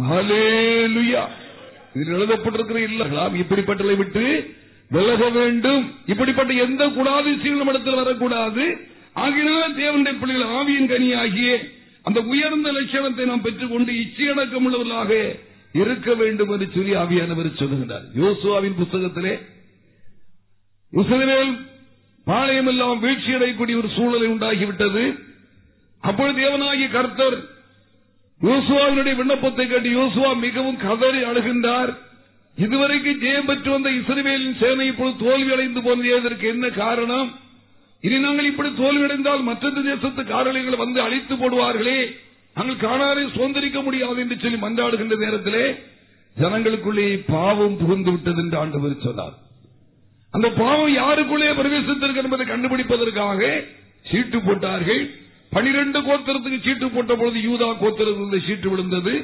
யூதா கோத்திரத்தில் எந்த குடும்பம் இதை செய்தது என்று சொல்லும்போது கருமியினுடைய குடும்பம் இதை செய்தது என்று வந்தது. அந்த குடும்பத்தில் யார் அதை செய்திருப்பார் என்று பார்த்த பொழுது ஆகானதை செய்தான் என்று கண்டுபிடிக்கப்பட்டது.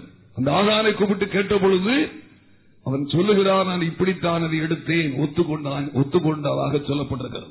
வாசிக்கலாம் யோசுவா ஏழாம் அதிகாரி இருபது இருபத்தி ஒன்று வசனங்கள். அப்பொழுது ஆகான் யோசுவாவுக்கு பிரதித்திரமாக அப்பொழுது ஆகான் யோசுவாவுக்கு பிரதித்திரமாக மெய்யாகவே நான் இஸ்ரவேலின் தேவனாய் கர்த்தருக்கு விரோதமாக பாவம் செய்தேன். மெய்யாகவே நான் இஸ்ரவேலின் தேவனாகி கர்த்தருக்கு விரோதமாக பாவம் செய்தேன். இன்னின்ன பிரகாரமாக செய்தேன். இன்னின்ன பிரகாரமாக செய்தேன். நேர்த்தியான ஒரு பாபிலோனிய சால்வையையும் கொள்ளையிலே நேர்த்தியான ஒரு பாபிலோனிய சால்வையும் ஒரு வெள்ளி சேக்கலையும் இருநூறு வெள்ளி சேக்கலையும் சேக்கல் நிறையான ஒரு ஒரு பாலத்தையும் நான் கண்டு பொன் சேக்கலின் பா- வெள்ளி பாலத்தை நான் கண்டு அவைகளை இச்சித்து எடுத்துக்கொண்டு அதை இச்சித்து எடுத்துக்கொண்டேன். அவைகளின் கூடாரத்தின் மத்தியில் பூமிக்குள் புதைந்திருக்கிறது. என்று அவன் சொன்னான் என்று இச்சித்து எடுத்துக்கொண்டேன். இச்சை அவனுக்கு வந்து விட்டது அதை பார்த்தான் கடவுள் சொல்லியிருந்தார். எரிகோவினுடைய எந்த பொருள் எடுக்கக்கூடாது சாபத்தீடானது எல்லாம் ஆலயத்துக்கு போக வேண்டும். அது தேவனுடைய ஆலயத்துக்கு செல்ல வேண்டும். என்று தெரிந்த போதிலும் அதை இச்சித்து எடுத்துக் கொள்கின்ற ஒரு நிலைமை. தேவனுக்கு கொடுக்க வேண்டிய பங்கு என்று தெரிந்த போதிலும் அதை இச்சித்து எடுத்துக் கொள்கிறோம் என்று சொன்னால் அதனுடைய விளைவு என்னாகும் தெரியுமா? அது ரொம்ப வேதனையாக மாறும். அது மாத்திரம் கனி இருக்கவே முடியாது. நம்முடைய வாழ்க்கை கண்டு யாரா யாரும் இறைவனிடத்தில் வரமாட்டார்கள். இறைவன் நம்மை பார்த்து சந்தோஷப்பட மாட்டார் என்று வேதம் சொல்லுகின்றது. ஆகினால் பிரியமானவர்களே நாம் கனி உடையவர்களாக மாற வேண்டும் இச்சை அடக்கத்தை அதிகமாக பயன்படுத்த வேண்டும் என்று சொல்லி ஆவியானவர் சொல்லுகிறார் தேவன் செய்யக்கூடாதுன்னு சொல்லுகிற காரியத்தை செய்யும்படியான தூண்டுதல் வரும்பொழுதெல்லாம் அதை அடக்கி அதை வெறுத்து போ சாத்தான் என்று சொல்லி அதட்டி தேவனுடைய விருப்பத்தை நிறைவேற்றி கனியுள்ள வாழ்க்கைக்குள்ளே கடந்து செல்ல வேண்டும் என்று ஆவியானவர் கூறுகிறார் என்பதை உங்களுக்கு சொல்லிக் கொள்கின்றோம். இச்சையடக்கத்தோடு பொறுமையை கூட்டி வழங்க வேண்டும் என்று சொல்லுகின்றனர் சொல்லுகின்றது. சொல்கிறார் ரொம்ப பொறுமையாக இருக்க வேண்டுமா? ஆத்திரத்தினால்தான் அநேகருடைய ஆவிக்குரிய வாழ்க்கை தோல்வடைந்தது அநேகர் ஊழியத்தை இழந்தார்கள் அநேகர் விசுவாச ஜீவித்தை இழந்தார்கள் அநேகர் குடும்ப வாழ்க்கை இழந்தார்கள் அநேகர் பரலோகத்தை இழந்து போய்விட்டார்கள். பொறுமை இழந்தபடினால் அதனால் பிரியமான தேவஜனமே மிகவும் பொறுமையாக வாசிக்கலாம் விதமாக்கியது யாக்கோபு ஐந்தாம் அதிகாரம் பதினொன்றாவது சனத்தில் வாசிக்கும் பொழுது இதோ பொறுமையா இருக்கிறவர்களே பாய்க்குவாங்கள் என்கிறோமே. யோவின் பொறுமை குறித்து கேள்விப்பட்டிருக்கிறீர்கள். கர்த்தருடைய செயலில் முடிவை கண்டிருக்கிறீர்களே என்று திரு யாக்கோபு இன்னமாக எழுதுகின்றார். பொறுமையா இருக்கிறவர்களை பாய்க்குவார்கள் என்று சொல்லுகிறோமே. எவ்வளவு நேரம் பொறுமையா இருக்க முடியும்? அதுக்கு ஒரு அளவு வேணும் தானே. மிஞ்சி மிஞ்சி போனா அதெல்லாம் தான் தாங்கிட்டு போக முடியுமா நாம் நினைக்கலாம். கடவுள் எத்தனை காலம் தான் இப்படி தீமை செய்துட்டு இருப்பார்? அதெல்லாம் பொறுக்க முடியாது. என்னால நான் இனி கடவுளை கும்பிட மாட்டேன். இது அநேகர் பொறுமை இழந்து விசுவாச வாழ்க்கை தொலைத்து விட்டார்கள். யோபியின் பொறுமையை குறித்து கவனித்திருக்கிறோமே. ஹலேலுயாம் கர்த்தருடைய செயலின் முடிவை அறிந்திருக்கிறோமே. பொறுமையாக இருந்து சரீரத்திலுள்ள வியாதி மாறுறது மாத்திரமல்ல. இறந்து போன செல்வங்கள் எல்லாம் இரட்டிப்பாக கிடைத்தது மாத்திரமல்ல. செத்து போன பத்து பிள்ளைகள் மறுபடியும் பிறந்து விட்டது. ஹலேலுயா பொறுமை அவசிய வேண்டியதாக இருக்கிறது அப்படி நம்முடைய வாழ்க்கையிலே புதுமைகள் நடக்கும் பொழுதுதான் மற்றவர்கள் ஆச்சரியப்பட்டு நம்மை பின்பற்றி வருவார்கள். ஓ இது என்ன புதுமை. இப்படியெல்லாம் ஒருவருக்கு நடக்க முடியாத இவர்களோடு கூட தேவன் இருக்கிறார். இது கனியுள்ள வாழ்க்கை என்று சொல்லி வேதம் சொல்லுகிறது. பாட்டு பாடுகிறது பிரசங்கம் பண்ணுகிறது எல்லாம் சாட்சி என்று எல்லாரும் எண்ணிக்கொள்கிறார்கள் அது எல்லாரும் சிவர்கள் சாத்தானம் இப்ப நிறைய அதை செய்து கொண்டிருக்கிறார். ஆகினால் பிரியமான தேவ ஜனவினுடைய ஆவிக்குரிய வாழ்க்கையில் நாம் கனி உடையவர்களாக மாறி தேவ நமது மூலமாக சந்தோஷப்பட்டு அநேக மக்களவை பின்பற்றி வர வேண்டுமானால் எல்லாவற்றிலும் பொறுமையுள்ளவர்களாக இருக்க வேண்டும் என்று பரிசுத்த வேதம் நமக்கு படிப்பு எபிரியர் பத்தாம் அதிகாரம் முப்பத்தி ஆறாவது வசனத்தை வாசிக்கலாம். நீங்கள் தேவனுடைய சித்தத்தின்படி செய்து நீங்கள் தேவனுடைய சித்தத்தின்படி செய்து வாக்குத்தத்தம் பண்ணப்பட்டதை பெரும்படிக்கு பண்ணப்பட்டதை பொறுமை உங்களுக்கு வேண்டியதா இருக்கிறது. பொறுமை உங்களுக்கு வேண்டியதாக இருக்கிறது.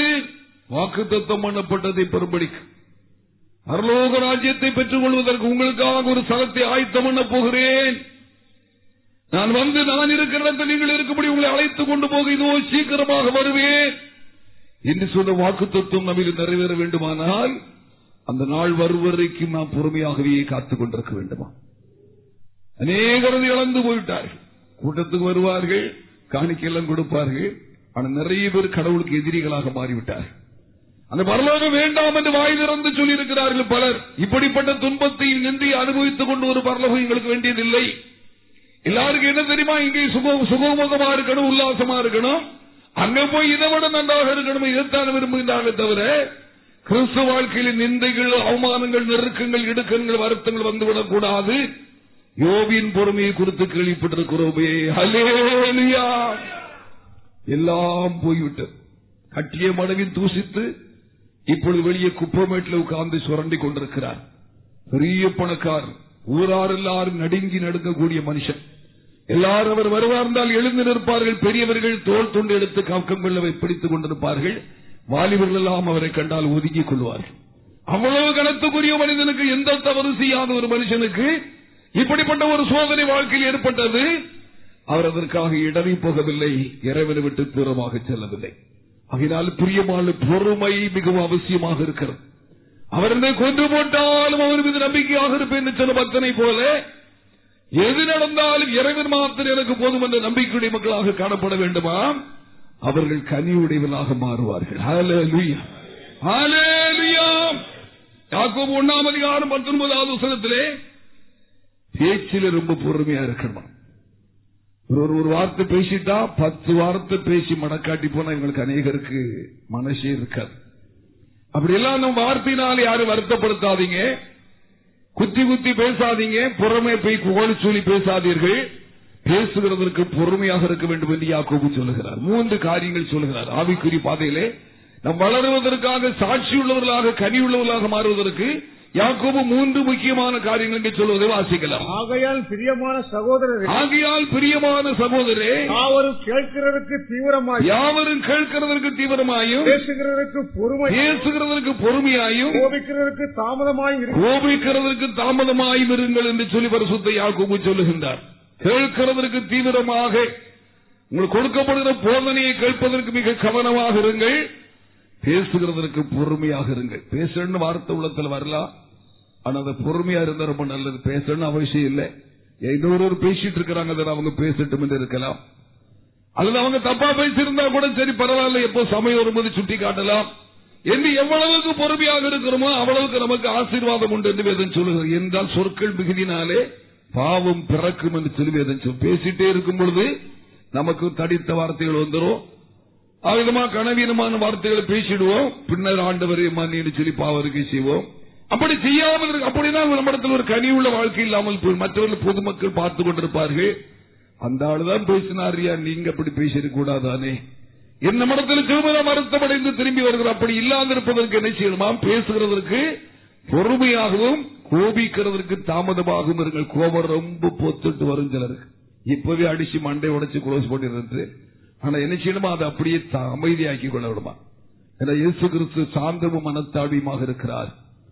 அநேகர் அப்படிதான் நெஞ்சில் அடிப்பாங்க கதவுல முட்டுவாங்க சுவரில் முட்டுவாங்க பிற காலம் எல்லாம் மண்டை வெளியே நடப்பாங்க.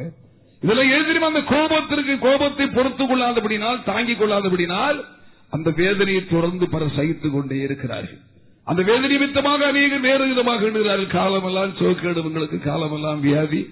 ஒரு நாள் சோக்கேடு தீரல இவங்க என்ன ஏசுனாரு கும்பிடான்னு சொல்லி கரியற்ற ஒரு வாழ்க்கை நம்ம இது உருவாகி விடுகின்றனர் ஆகினால் பிரியமானவர்களே கேட்கிறதற்கு தீவிரமாயும் பேசுகிறதற்கு பொறுமையாயும் கோபிக்கிறதற்கு தாமதமாகவும் இருக்க வேண்டுமாம்.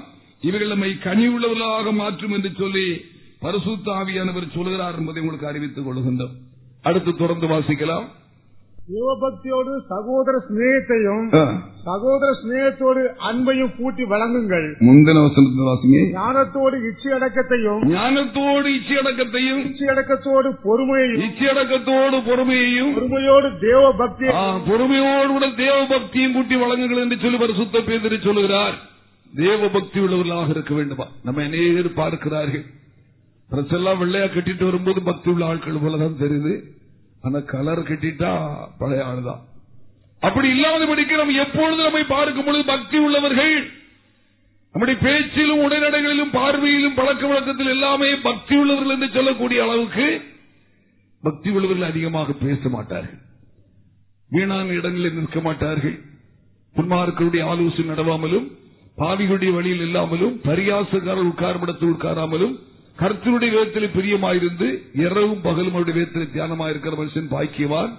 அவன் நீர்காலின் ஓரமாய் நடப்பட்டு தன் காலத்திலே தன் கனியை தந்து இலை உதிராதிருக்கிற மரத்தை போல் இருப்பான். அவன் செய்வதெல்லாம் வாய்க்கும் என்று சொல்லி அரசன் தாங்கி தாவிதி சொல்கிறார் நமக்கு பழக்கமெல்லாம் பாவிகளோடு உட்கார்றதெல்லாம் பரியாசக்காரனுடைய வீட்டில் ஆலோசனை எல்லாம் துன்மார்க்கடத்துல கடைசி கிடைக்கிற நேரத்தில் வீண் பொழுது போக்கிக் கொண்டு கடவுள் என்ன ஆசிர்வதிக்கவில்லையே. என்று நம்முடைய வார்த்தைகள் வருகின்றது கனியேற்ற ஒரு வாழ்க்கை ஆகிவிடுகிறது. அநேகருடைய வாழ்க்கை கனியேற்று போறது காரணம் என்ன தெரியுமா? இப்படி பழக்க வழக்கங்களை செம்மையாக வைத்துக் கொள்ளாதபடினால் தேவபக்தி உள்ளவர்களைப் போல நடந்து கொள்ளாதபடினால் தேவபக்திக்கு தேவபக்தி உள்ள ஸ்திரீகளுக்கு ஏற்றபடி அலங்கரிக்க வேண்டும் என்று வேதத்தில் எழுதியிருக்கிறது. ஆனா இந்த கிறிஸ்தவ சமுதாயம் அதெல்லாம் ஒத்துக்கொள்ளாது. அப்படி எல்லாம் அந்த போலி பக்தி எல்லாம் எங்களுக்கு அவசியம் இல்லை. இப்படி இருந்தால் ரொம்ப நல்லா தானே இருக்கிறோம். இயேசுநாதர் நன்மை செய்கிறார் தானே. என்று இப்படி போலியான வாழ்க்கை வாழ வேண்டும் என்று நான் விரும்புகிறார்களே தவிர தேவபக்தி உள்ள ஒரு வாழ்க்கை இன்றைக்கு உலகம் ஏற்றுக்கொள்ள விரும்பவில்லை. ஆகினால் தேவனுடைய பிள்ளைகளாகி நாம் தேவபக்தி உள்ளவர்களாக இருக்க வேண்டும் தேவபக்தி உள்ள வாழ்க்கையை அது வந்து சொர்க்கத்துக்கு மாத்திரம் தான் உதவும் இந்த உலகத்துக்கு உதவாது என்று கிறிஸ்தவ சமுதாயம் தள்ளி வைத்திருக்கின்றது. உலக மக்களும் அதை வருத்து வைத்திருக்கிறார்கள். வேதம் இப்படி சொல்வதாக நாம் வாசிக்கலாம். ஒன்று திமுத்தி நாலாம் அதிகாரம் எட்டாவது வசனத்தை ஒரு வாசிப்போம் சரீர முயற்சி அற்ப பிரயோஜனம் உள்ளது தேவபக்தியானது இந்த ஜீவனுக்கும் இதற்கு பின்வரும் ஜீவனுக்கும் வாக்கு சரீர முயற்சி அற்ப பிரயோஜனம் ஒரு மனுஷன் எவ்வளவுதான் பிரயாசப்பட்டிருந்தாலும் இந்த உலகத்தில் ஒரு நல்ல பணக்காரன் ஆயிடலாம். கோடி கோடியா சேர்த்து வச்சிருக்கலாம் பிள்ளைகளுக்கு எல்லாம் உதவு கொண்டு வைத்திருக்கலாம். அது அற்ப பிரயோஜனம். அது அழிந்து போகும். ஆனா பரலோக ராஜ்யத்துக்கு செல்ல முடியாது. இனி வருவருடைய வாழ்க்கைக்கு அது பிரயோஜனம் இருக்காது. இந்த உலகம் அழியும் போது எல்லாமே அழிஞ்சு போயிடும். அதுக்கப்புறம் இன்னொரு உலகம் உருவாக போகிறது. அந்த வாழ்க்கைக்கு அது பிரயோஜனமாக இருக்காது. அந்த தேவபக்தியானது இம்மைக்கும் வாசிக்கலாம் தேவபக்தியானது இந்த ஜீவனுக்கும் பின்வரும் ஜீவனுக்கும். இதற்கு பின்வரும் ஜீவனுக்கு வாக்குத்தத்தம் உள்ளதாகியால் எல்லாவற்றிலும் பிரயோஜனம் உள்ளது என்று சொல்லி பரிசுத்த பவுல் எழுதுகின்றார். அலேலுயா தேவபக்தியானது அது இந்த ஜீவனுக்கும் இனி வரும் ஜீவனுக்கும் பிரயோஜனம் உள்ளதாக வாக்குத்தத்தம் உள்ளதாகையால் எல்லாவற்றிலும் பிரயோஜனம் உள்ளது என்று சொல்லு. ஆகினால் அருமையானவர்களே பக்தி உள்ளவர்களாக இருக்க வேண்டும் என்று ஆவியானவர் சொல்ல தேவ பக்தியின் வேஷத்தை தரித்து அதனுடைய பலனை மறுதளிக்கிற கூட்டத்தார் எழும்புவாள் என்று எழுதியிருக்கிற காலத்தில் நாம் வந்திருக்கிறோம். அவர் வேஷமாக தேவனுடைய பக்தி உள்ளவர்களைப் போல காட்டிக்கொள்ளாதபடி நம்முடைய வாழ்க்கையே தேவ பக்தி உள்ளவர்களாக இருக்க வேண்டும் என்று வேதன் சொல்லுது. யாக்கோபு ஒன்னாம் அதிகாரம் இருபத்தி ஆறு இருபத்தி ஏழு வசனத்தை வாசிக்கலாம். பக்தி உள்ளவர்கள் எப்படி இருப்பார் என்று சொல்ல. வாசிப்போம்.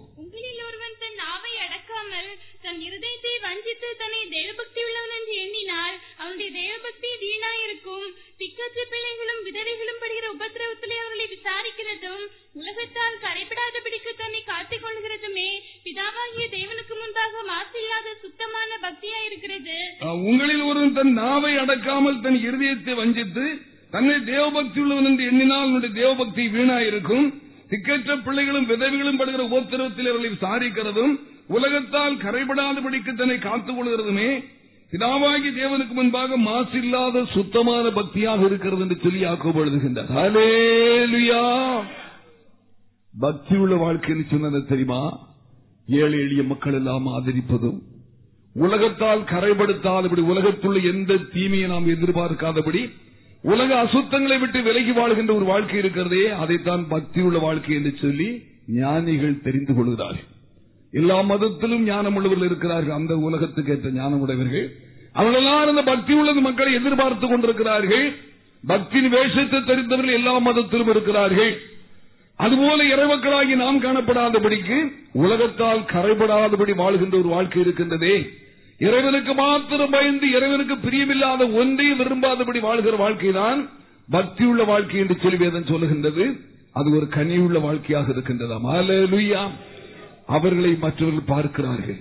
எவ்வளவு சூழலிலும் எந்த நெருக்கத்தில் அவர்கள் தூய்மையாக வாழ்கின்றார்கள் நேர்மையாக வாழ்கிறார்கள் ஒழுக்கமாக வாழ்கிறார்கள்.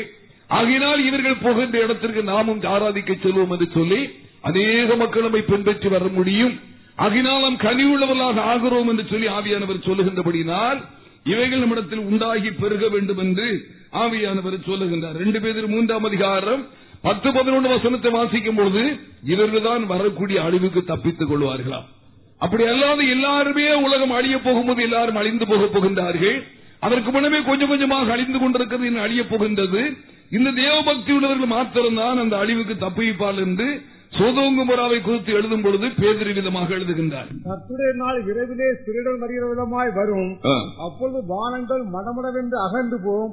பூதங்கள் வெந்து உருகி போம் பூமியின் அதில் உள்ள கிரியைகளும் எரிந்து அழிந்து போம் இப்படி இவைகளெல்லாம் அழிந்து போயவா இருக்கிறபடியால் இப்படி இவைகளெல்லாம் அழிந்து போகிறவர்களாக இருக்கிறபடியால் நீங்கள் எப்படிப்பட்ட பரிசுத்த நடக்கையும். தேவபக்தி உள்ளவர்களாய் இருக்க வேண்டும். நீங்கள் எப்படிப்பட்ட பரிசுத்த நடக்கும் தேவபக்தி உள்ளமாக இருக்க வேண்டும்? தேவனுடைய நாள் சீக்கிரமாய் வரும்படி மிகுந்த என்று விதமாக பரிசுத்த பேதறி சொல்லுகின்றார்? அதாவது உலகமெல்லாம் அழிந்து போக போகின்றதே. இந்த அழிவிலிருந்து காக்கப்பட வேண்டுமானால் நீங்கள் எவ்வளவு அதிகமாக தேவபக்தி உள்ளவர்களாக இருக்க வேண்டும் என்று சொல்லி பரிசுத்த நடக்கை உள்ளவர்களாக இருக்க வேண்டும் என்று பேதறி சொல்லுகின்றார். அவன் அடுத்தபடியாக பேதறி சொல்லும் பொழுது ரெண்டு பேர் இரண்டாம் அதிகாரம் ஒன்பதாவது வசனத்திலே லோத்தினுடைய மீட்பை குறித்து அவர் விதமாக சொல்லுகின்றார். கர்த்தர் தேவபக்தி உள்ளவர்களை உள்ளவர்களை சோதனையின்றி ரட்சிக்கவும் அக்கிரமக்காரரை ஆக்கிரிக்குள்ளானவர்களாக நியாய தீர்ப்பு நாளுக்கு வைக்கவும் அறிந்திருக்கிறார். அக்கிரமக்காரரை ஆக்கினைக்குள்ள ஆக்கினைக்குள்ளவர்களாக நியாயம் தீர்த்து ஆக்கினைக்குள்ளவர்களாக நியாய தீர்ப்பு நாளுக்கு வைக்கும் அறிந்திருக்கிறார் எட்டாவது வசனம் வாசிப்போம். நாள்தோறும் அவருடைய அக்கிரமிக்கிறங்களை கண்டு கேட்டு நீதியுள்ள தன்னுடைய இருதயத்தில் பாதிக்கப்பட்ட நீதிமானாகிய லோத்தை அவர் ரட்சித்திருக்க ஆம் அவர்கள் எல்லாரும் அழிவிலிருந்து காக்கப்பட்டார்கள். அடுத்து இந்த உலகம் அழிய போகும் பொழுது நாம் எல்லாரும் காக்கப்பட வேண்டுமாம். அதற்கு ஒரு நீதி உள்ள பக்தி உள்ள வாழ்க்கையின் மடத்தில் காணப்பட வேண்டும் என்று வேதம் சொல்லுகின்றது. இவைகளெல்லாம் அழிந்து போகிறபடினால் நீங்கள் எப்படிப்பட்ட தேவபக்தியும் பரிசுத்த நடக்கும் உள்ளவர்களாக இருக்க வேண்டும் என்று சொல்லி ஆவியானதை சேர்த்திருக்கிறபடினால் திருச்செவன் பிள்ளைகளாகிய நாம் மற்றவர்களை பார்க்காதபடிக்கு நாம் தேவனுக்குள்ளாக எப்படி இருக்கிறோம்? உலகத்தினுடைய அசுத்தங்களுக்கு முற்றிலும் தப்பிவிட்டோமா? உலகத்தால் கரைபடாதபடிக்கு நம்முடைய ஆத்மா காக்கப்பட்டிருக்கின்றதா என்பதை ஆராய்ந்து பார்த்து ஏழைகளுக்கு இறங்கி பக்தியுள்ள தேவபக்தியுள்ள சுத்தமான தேவபக்தியுள்ள ஒரு வாழ்க்கையை பெற்றுக்கொண்டு தேவனுக்கு பிரியமாக வாழ வேண்டும் என்று சொல்லி ஆவியானவர் கூறுகிறதற்காக ஆண்டவரை நாம் சோத்தரிப்போமாக. கடைசியாக சகோதர சிநேகத்தில் நாம் நிறைந்திருக்க வேண்டும் என்று வேதம் சொல்லுகின்றது. விசுவாசிகள் மத்தியிலேயும் சிநேகங்கள் இன்னும் சரியாக வளரவில்லை. தங்களுடைய சொந்த குடும்பம் சொந்த பிள்ளைகள் சொந்த உறவுகள். அது எவ்வளவு வெறுப்பு இருந்தாலும் பகம் இருந்தாலும் பாசத்தோடு நாம் காத்துக் கொள்கின்றோம். அடுத்தவரிடத்தில் சிறிய குறைகள் கண்டாலும் அதை வெறுப்பதும் அதை கைவிடுவதும் அவரிடத்தில் பழக மனம் இல்லாமல் இருப்பதும் இது எதை காட்டுகிறது என்று சொன்னால் சகோதர சிநேகத்திலே குறைகிறோம் குறைந்திருக்கிறோம் என்பதை காட்டுகின்றது. எல்லாரும் தவறு செய்கிறவர்கள் தான் பெரிய தவறு செய்தால் நாம் சிறிய தவறுகளை செய்து கொண்டிருக்கிறோம். நம்முடைய தவறுகளை ஆண்டர் மன்னித்து விடுவார் என்றால் அவருடைய தவறுகளும் ஆண்டர் மன்னித்து விடுகிறார் தான் ஆகினால் அந்த ஒற்றுமை குறைவு நம்மிடத்தில் காணப்படுமானால் நாம் சகோதர சிநேகத்தில் குறைந்திருக்கிறோம் என்று ஆவியானவர் சொல்லுகிறார் சகோதர சிநேகத்தை கூட்டி வழங்க வேண்டும் என்று சொல்லி ஆவியானவர் சொல்லுகிறார் ரெண்டு பேரும் உண்ணாமதிகாரம் ஏழாவது வசனத்திலே நாம் இப்படி வாசித்தோம். வாசிக்கலாம் மறுபடியும். தேவபக்தியோடு சகோதர சிநேகத்தையும் தேவபக்தியோடு சகோதர சிநேகத்தையும் சகோதர சிநேகத்தோடு அன்பையும் கூட்டி வழங்க அன்பையும் கூட்டி வழங்குங்கள். இப்படி இருந்தால் உங்களை கனியற்றவர்களாக இருக்க விட்டாது என்று சொல்லி பரிசுத்த பேதறி சொல்லுகின்றார். சகோதர சிநேகத்தை கூட்டி வழங்க வேண்டும். குறைவா இருக்கிறவர்களை மன்னித்து தேவனோடு கூட சேர்த்துக் கொள்வதும் தப்பிப்போன மார்க்கத்திலிருந்து ஒரு பாவியை திருப்புகிறவன் திரளான பாவங்களை மூடி அவர்களை ரட்சிக்கிறான் என்று சொல்லி பரிசுத்த வேதாகமத்தை ரட்சிக்கிறவர் தேவன் தான். நம்மை கொண்டு அதை செய்கின்றார். ஆனால் அவங்க தப்பி போயிட்டாங்க கெட்டு போயிட்டாங்க அவ்வளவுதான் எண்ணி அதெல்லாம் லாய்க்கப்படாது. என்ன நம்முடைய உலகத்தில் எண்ணி அப்படி ஒதுங்கி போவோமானால் நம்ம சகோதர சிநேகத்தில் என்ன செய்யணும் தெரியுமா? குறைந்து போய் விட்டோம் என்று சொல்லி வேதம் சொல்லுகின்றது.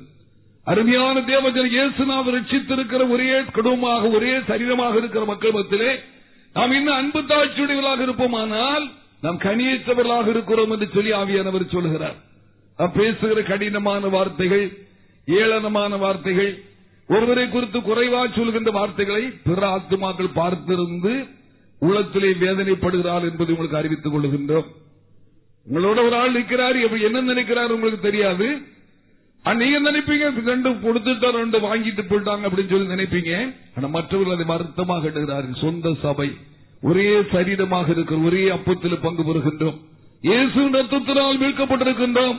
அவர்களை இயேசுநாதர் பரசுத்தாவினால் அபிஷேகித்திருக்கின்றார். அப்படி இருந்தும் அவர்களை பகைத்து வெறுத்து பேசக்கூடிய மனநிலை இருக்கிறது என்று சொல்லி எண்ணும் பொழுது நாம் கனியேற்றவர்களாக ஆகிவிடுகிறோம் என்பதை உங்களுக்கு அறிவித்துக் கொள்கின்றேன். ஆகையினால் அருமையான தேவஜானமே நாம் கனிவுடையவர்களாக இருப்பதற்கு சகோதர சிநேகம் கூட்டி வழங்க வேண்டும் என்று ஆவியானவர் சொல்கிறார் நூற்றி முப்பத்தி மூன்றாவது சங்கீதம். ஒன்று முதல் மூணு வரை வசனத்தை வாசிக்கும் பொழுது நம்மில் அநேகருக்கு ஆசீர்வாத குறைவாக இருப்பதற்கும் நம்மில் ஆவிக்குறி ஜீவனிலே வளர்ச்சி இல்லாமல் இருப்பதற்கும் சகோதர சிநேகத்தினுடைய குறைவு ஒரு காரணம் என்பதை இங்கே தாவிது ராஜா சொல்லுகிறார். வாசிக்கலாம். இதோ சகோதரர் ஒருமித்து வாசம் பண்ணுகிறது.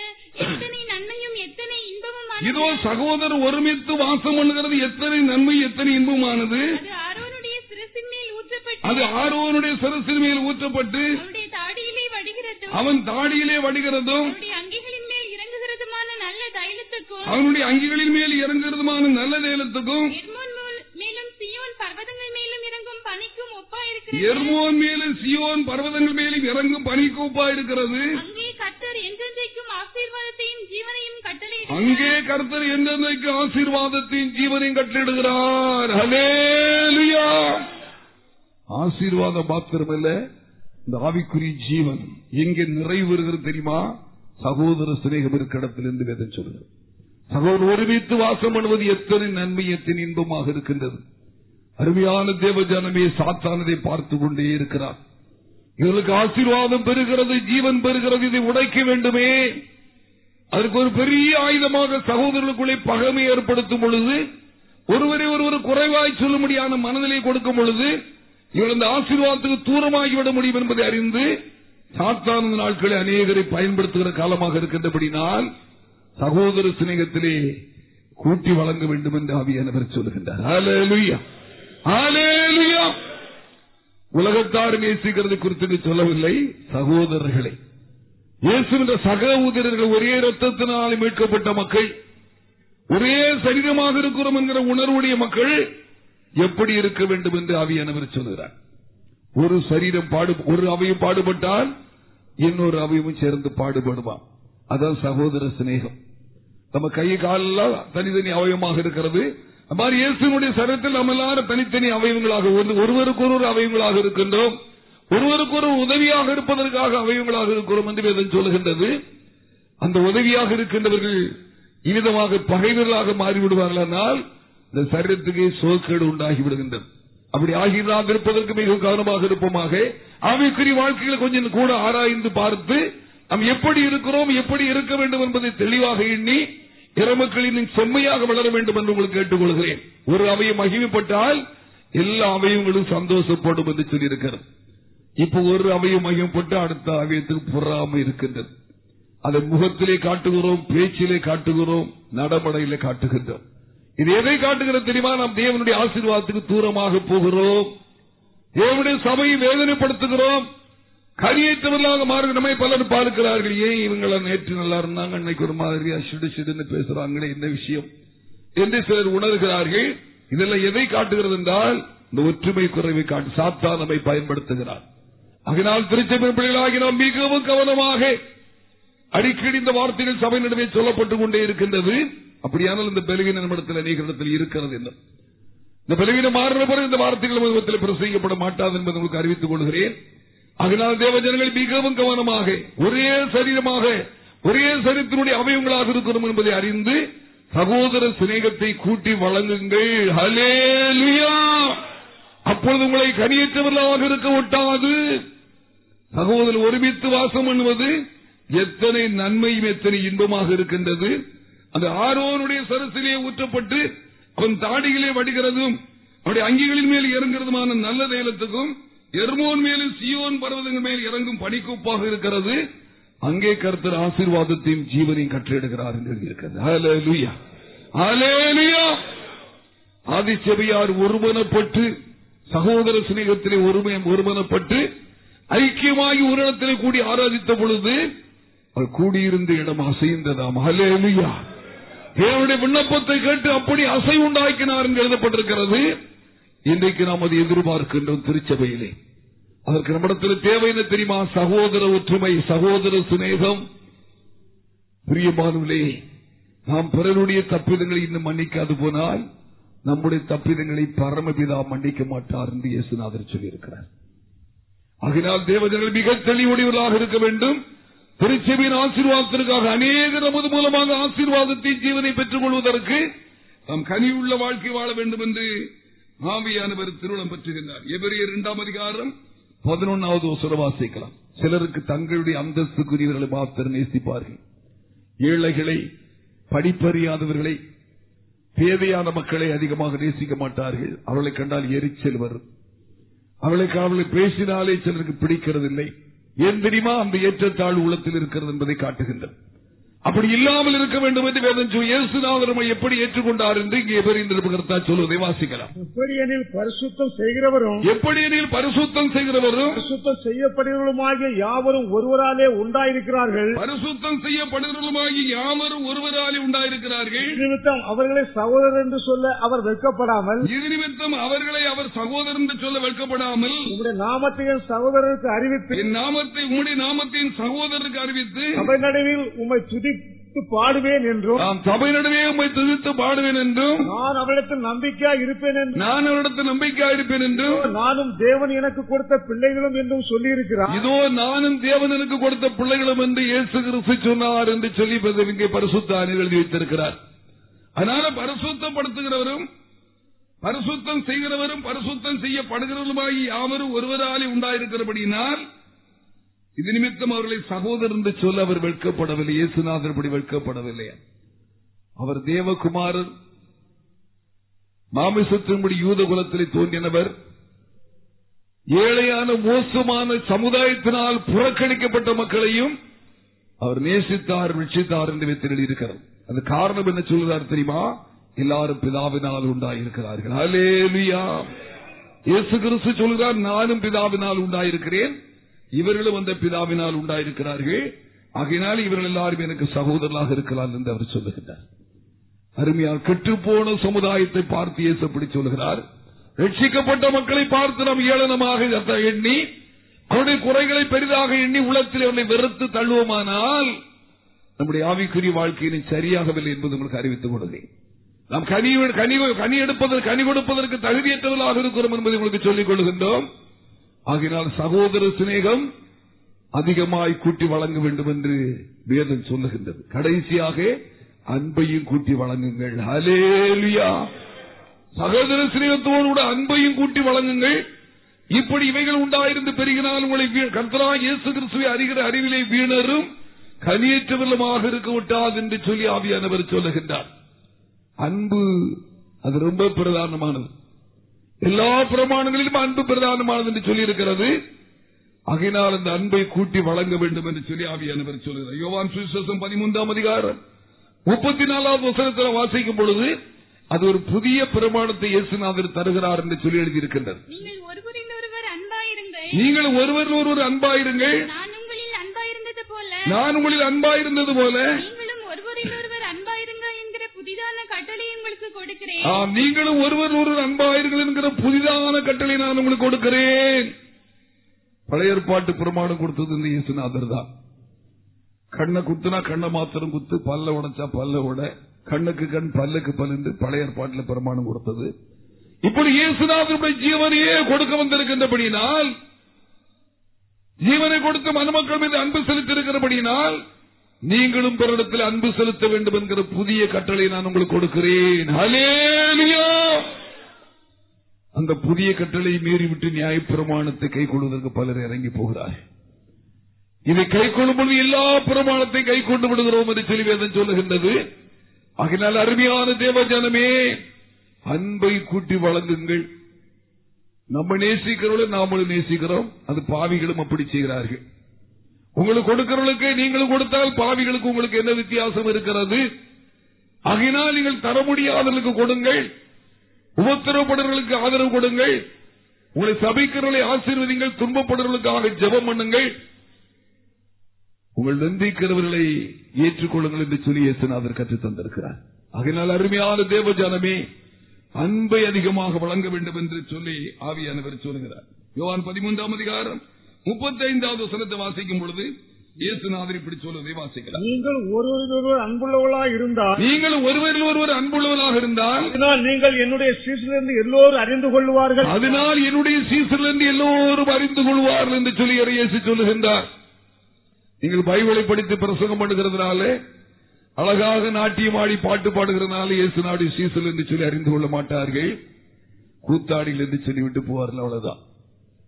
சில நினைக்கிறாள் இப்படி எல்லாம் பாடினால் ஆடினால் நம்மளை நிறைய பேர் ஏற்றுக்கொள்வாள் என்று எண்ணி இப்படி எல்லா இடத்துல ஆட்டமும் பாட்டமும் தான் பெருகி போச்சு இயேசுநாதரை பேராலே.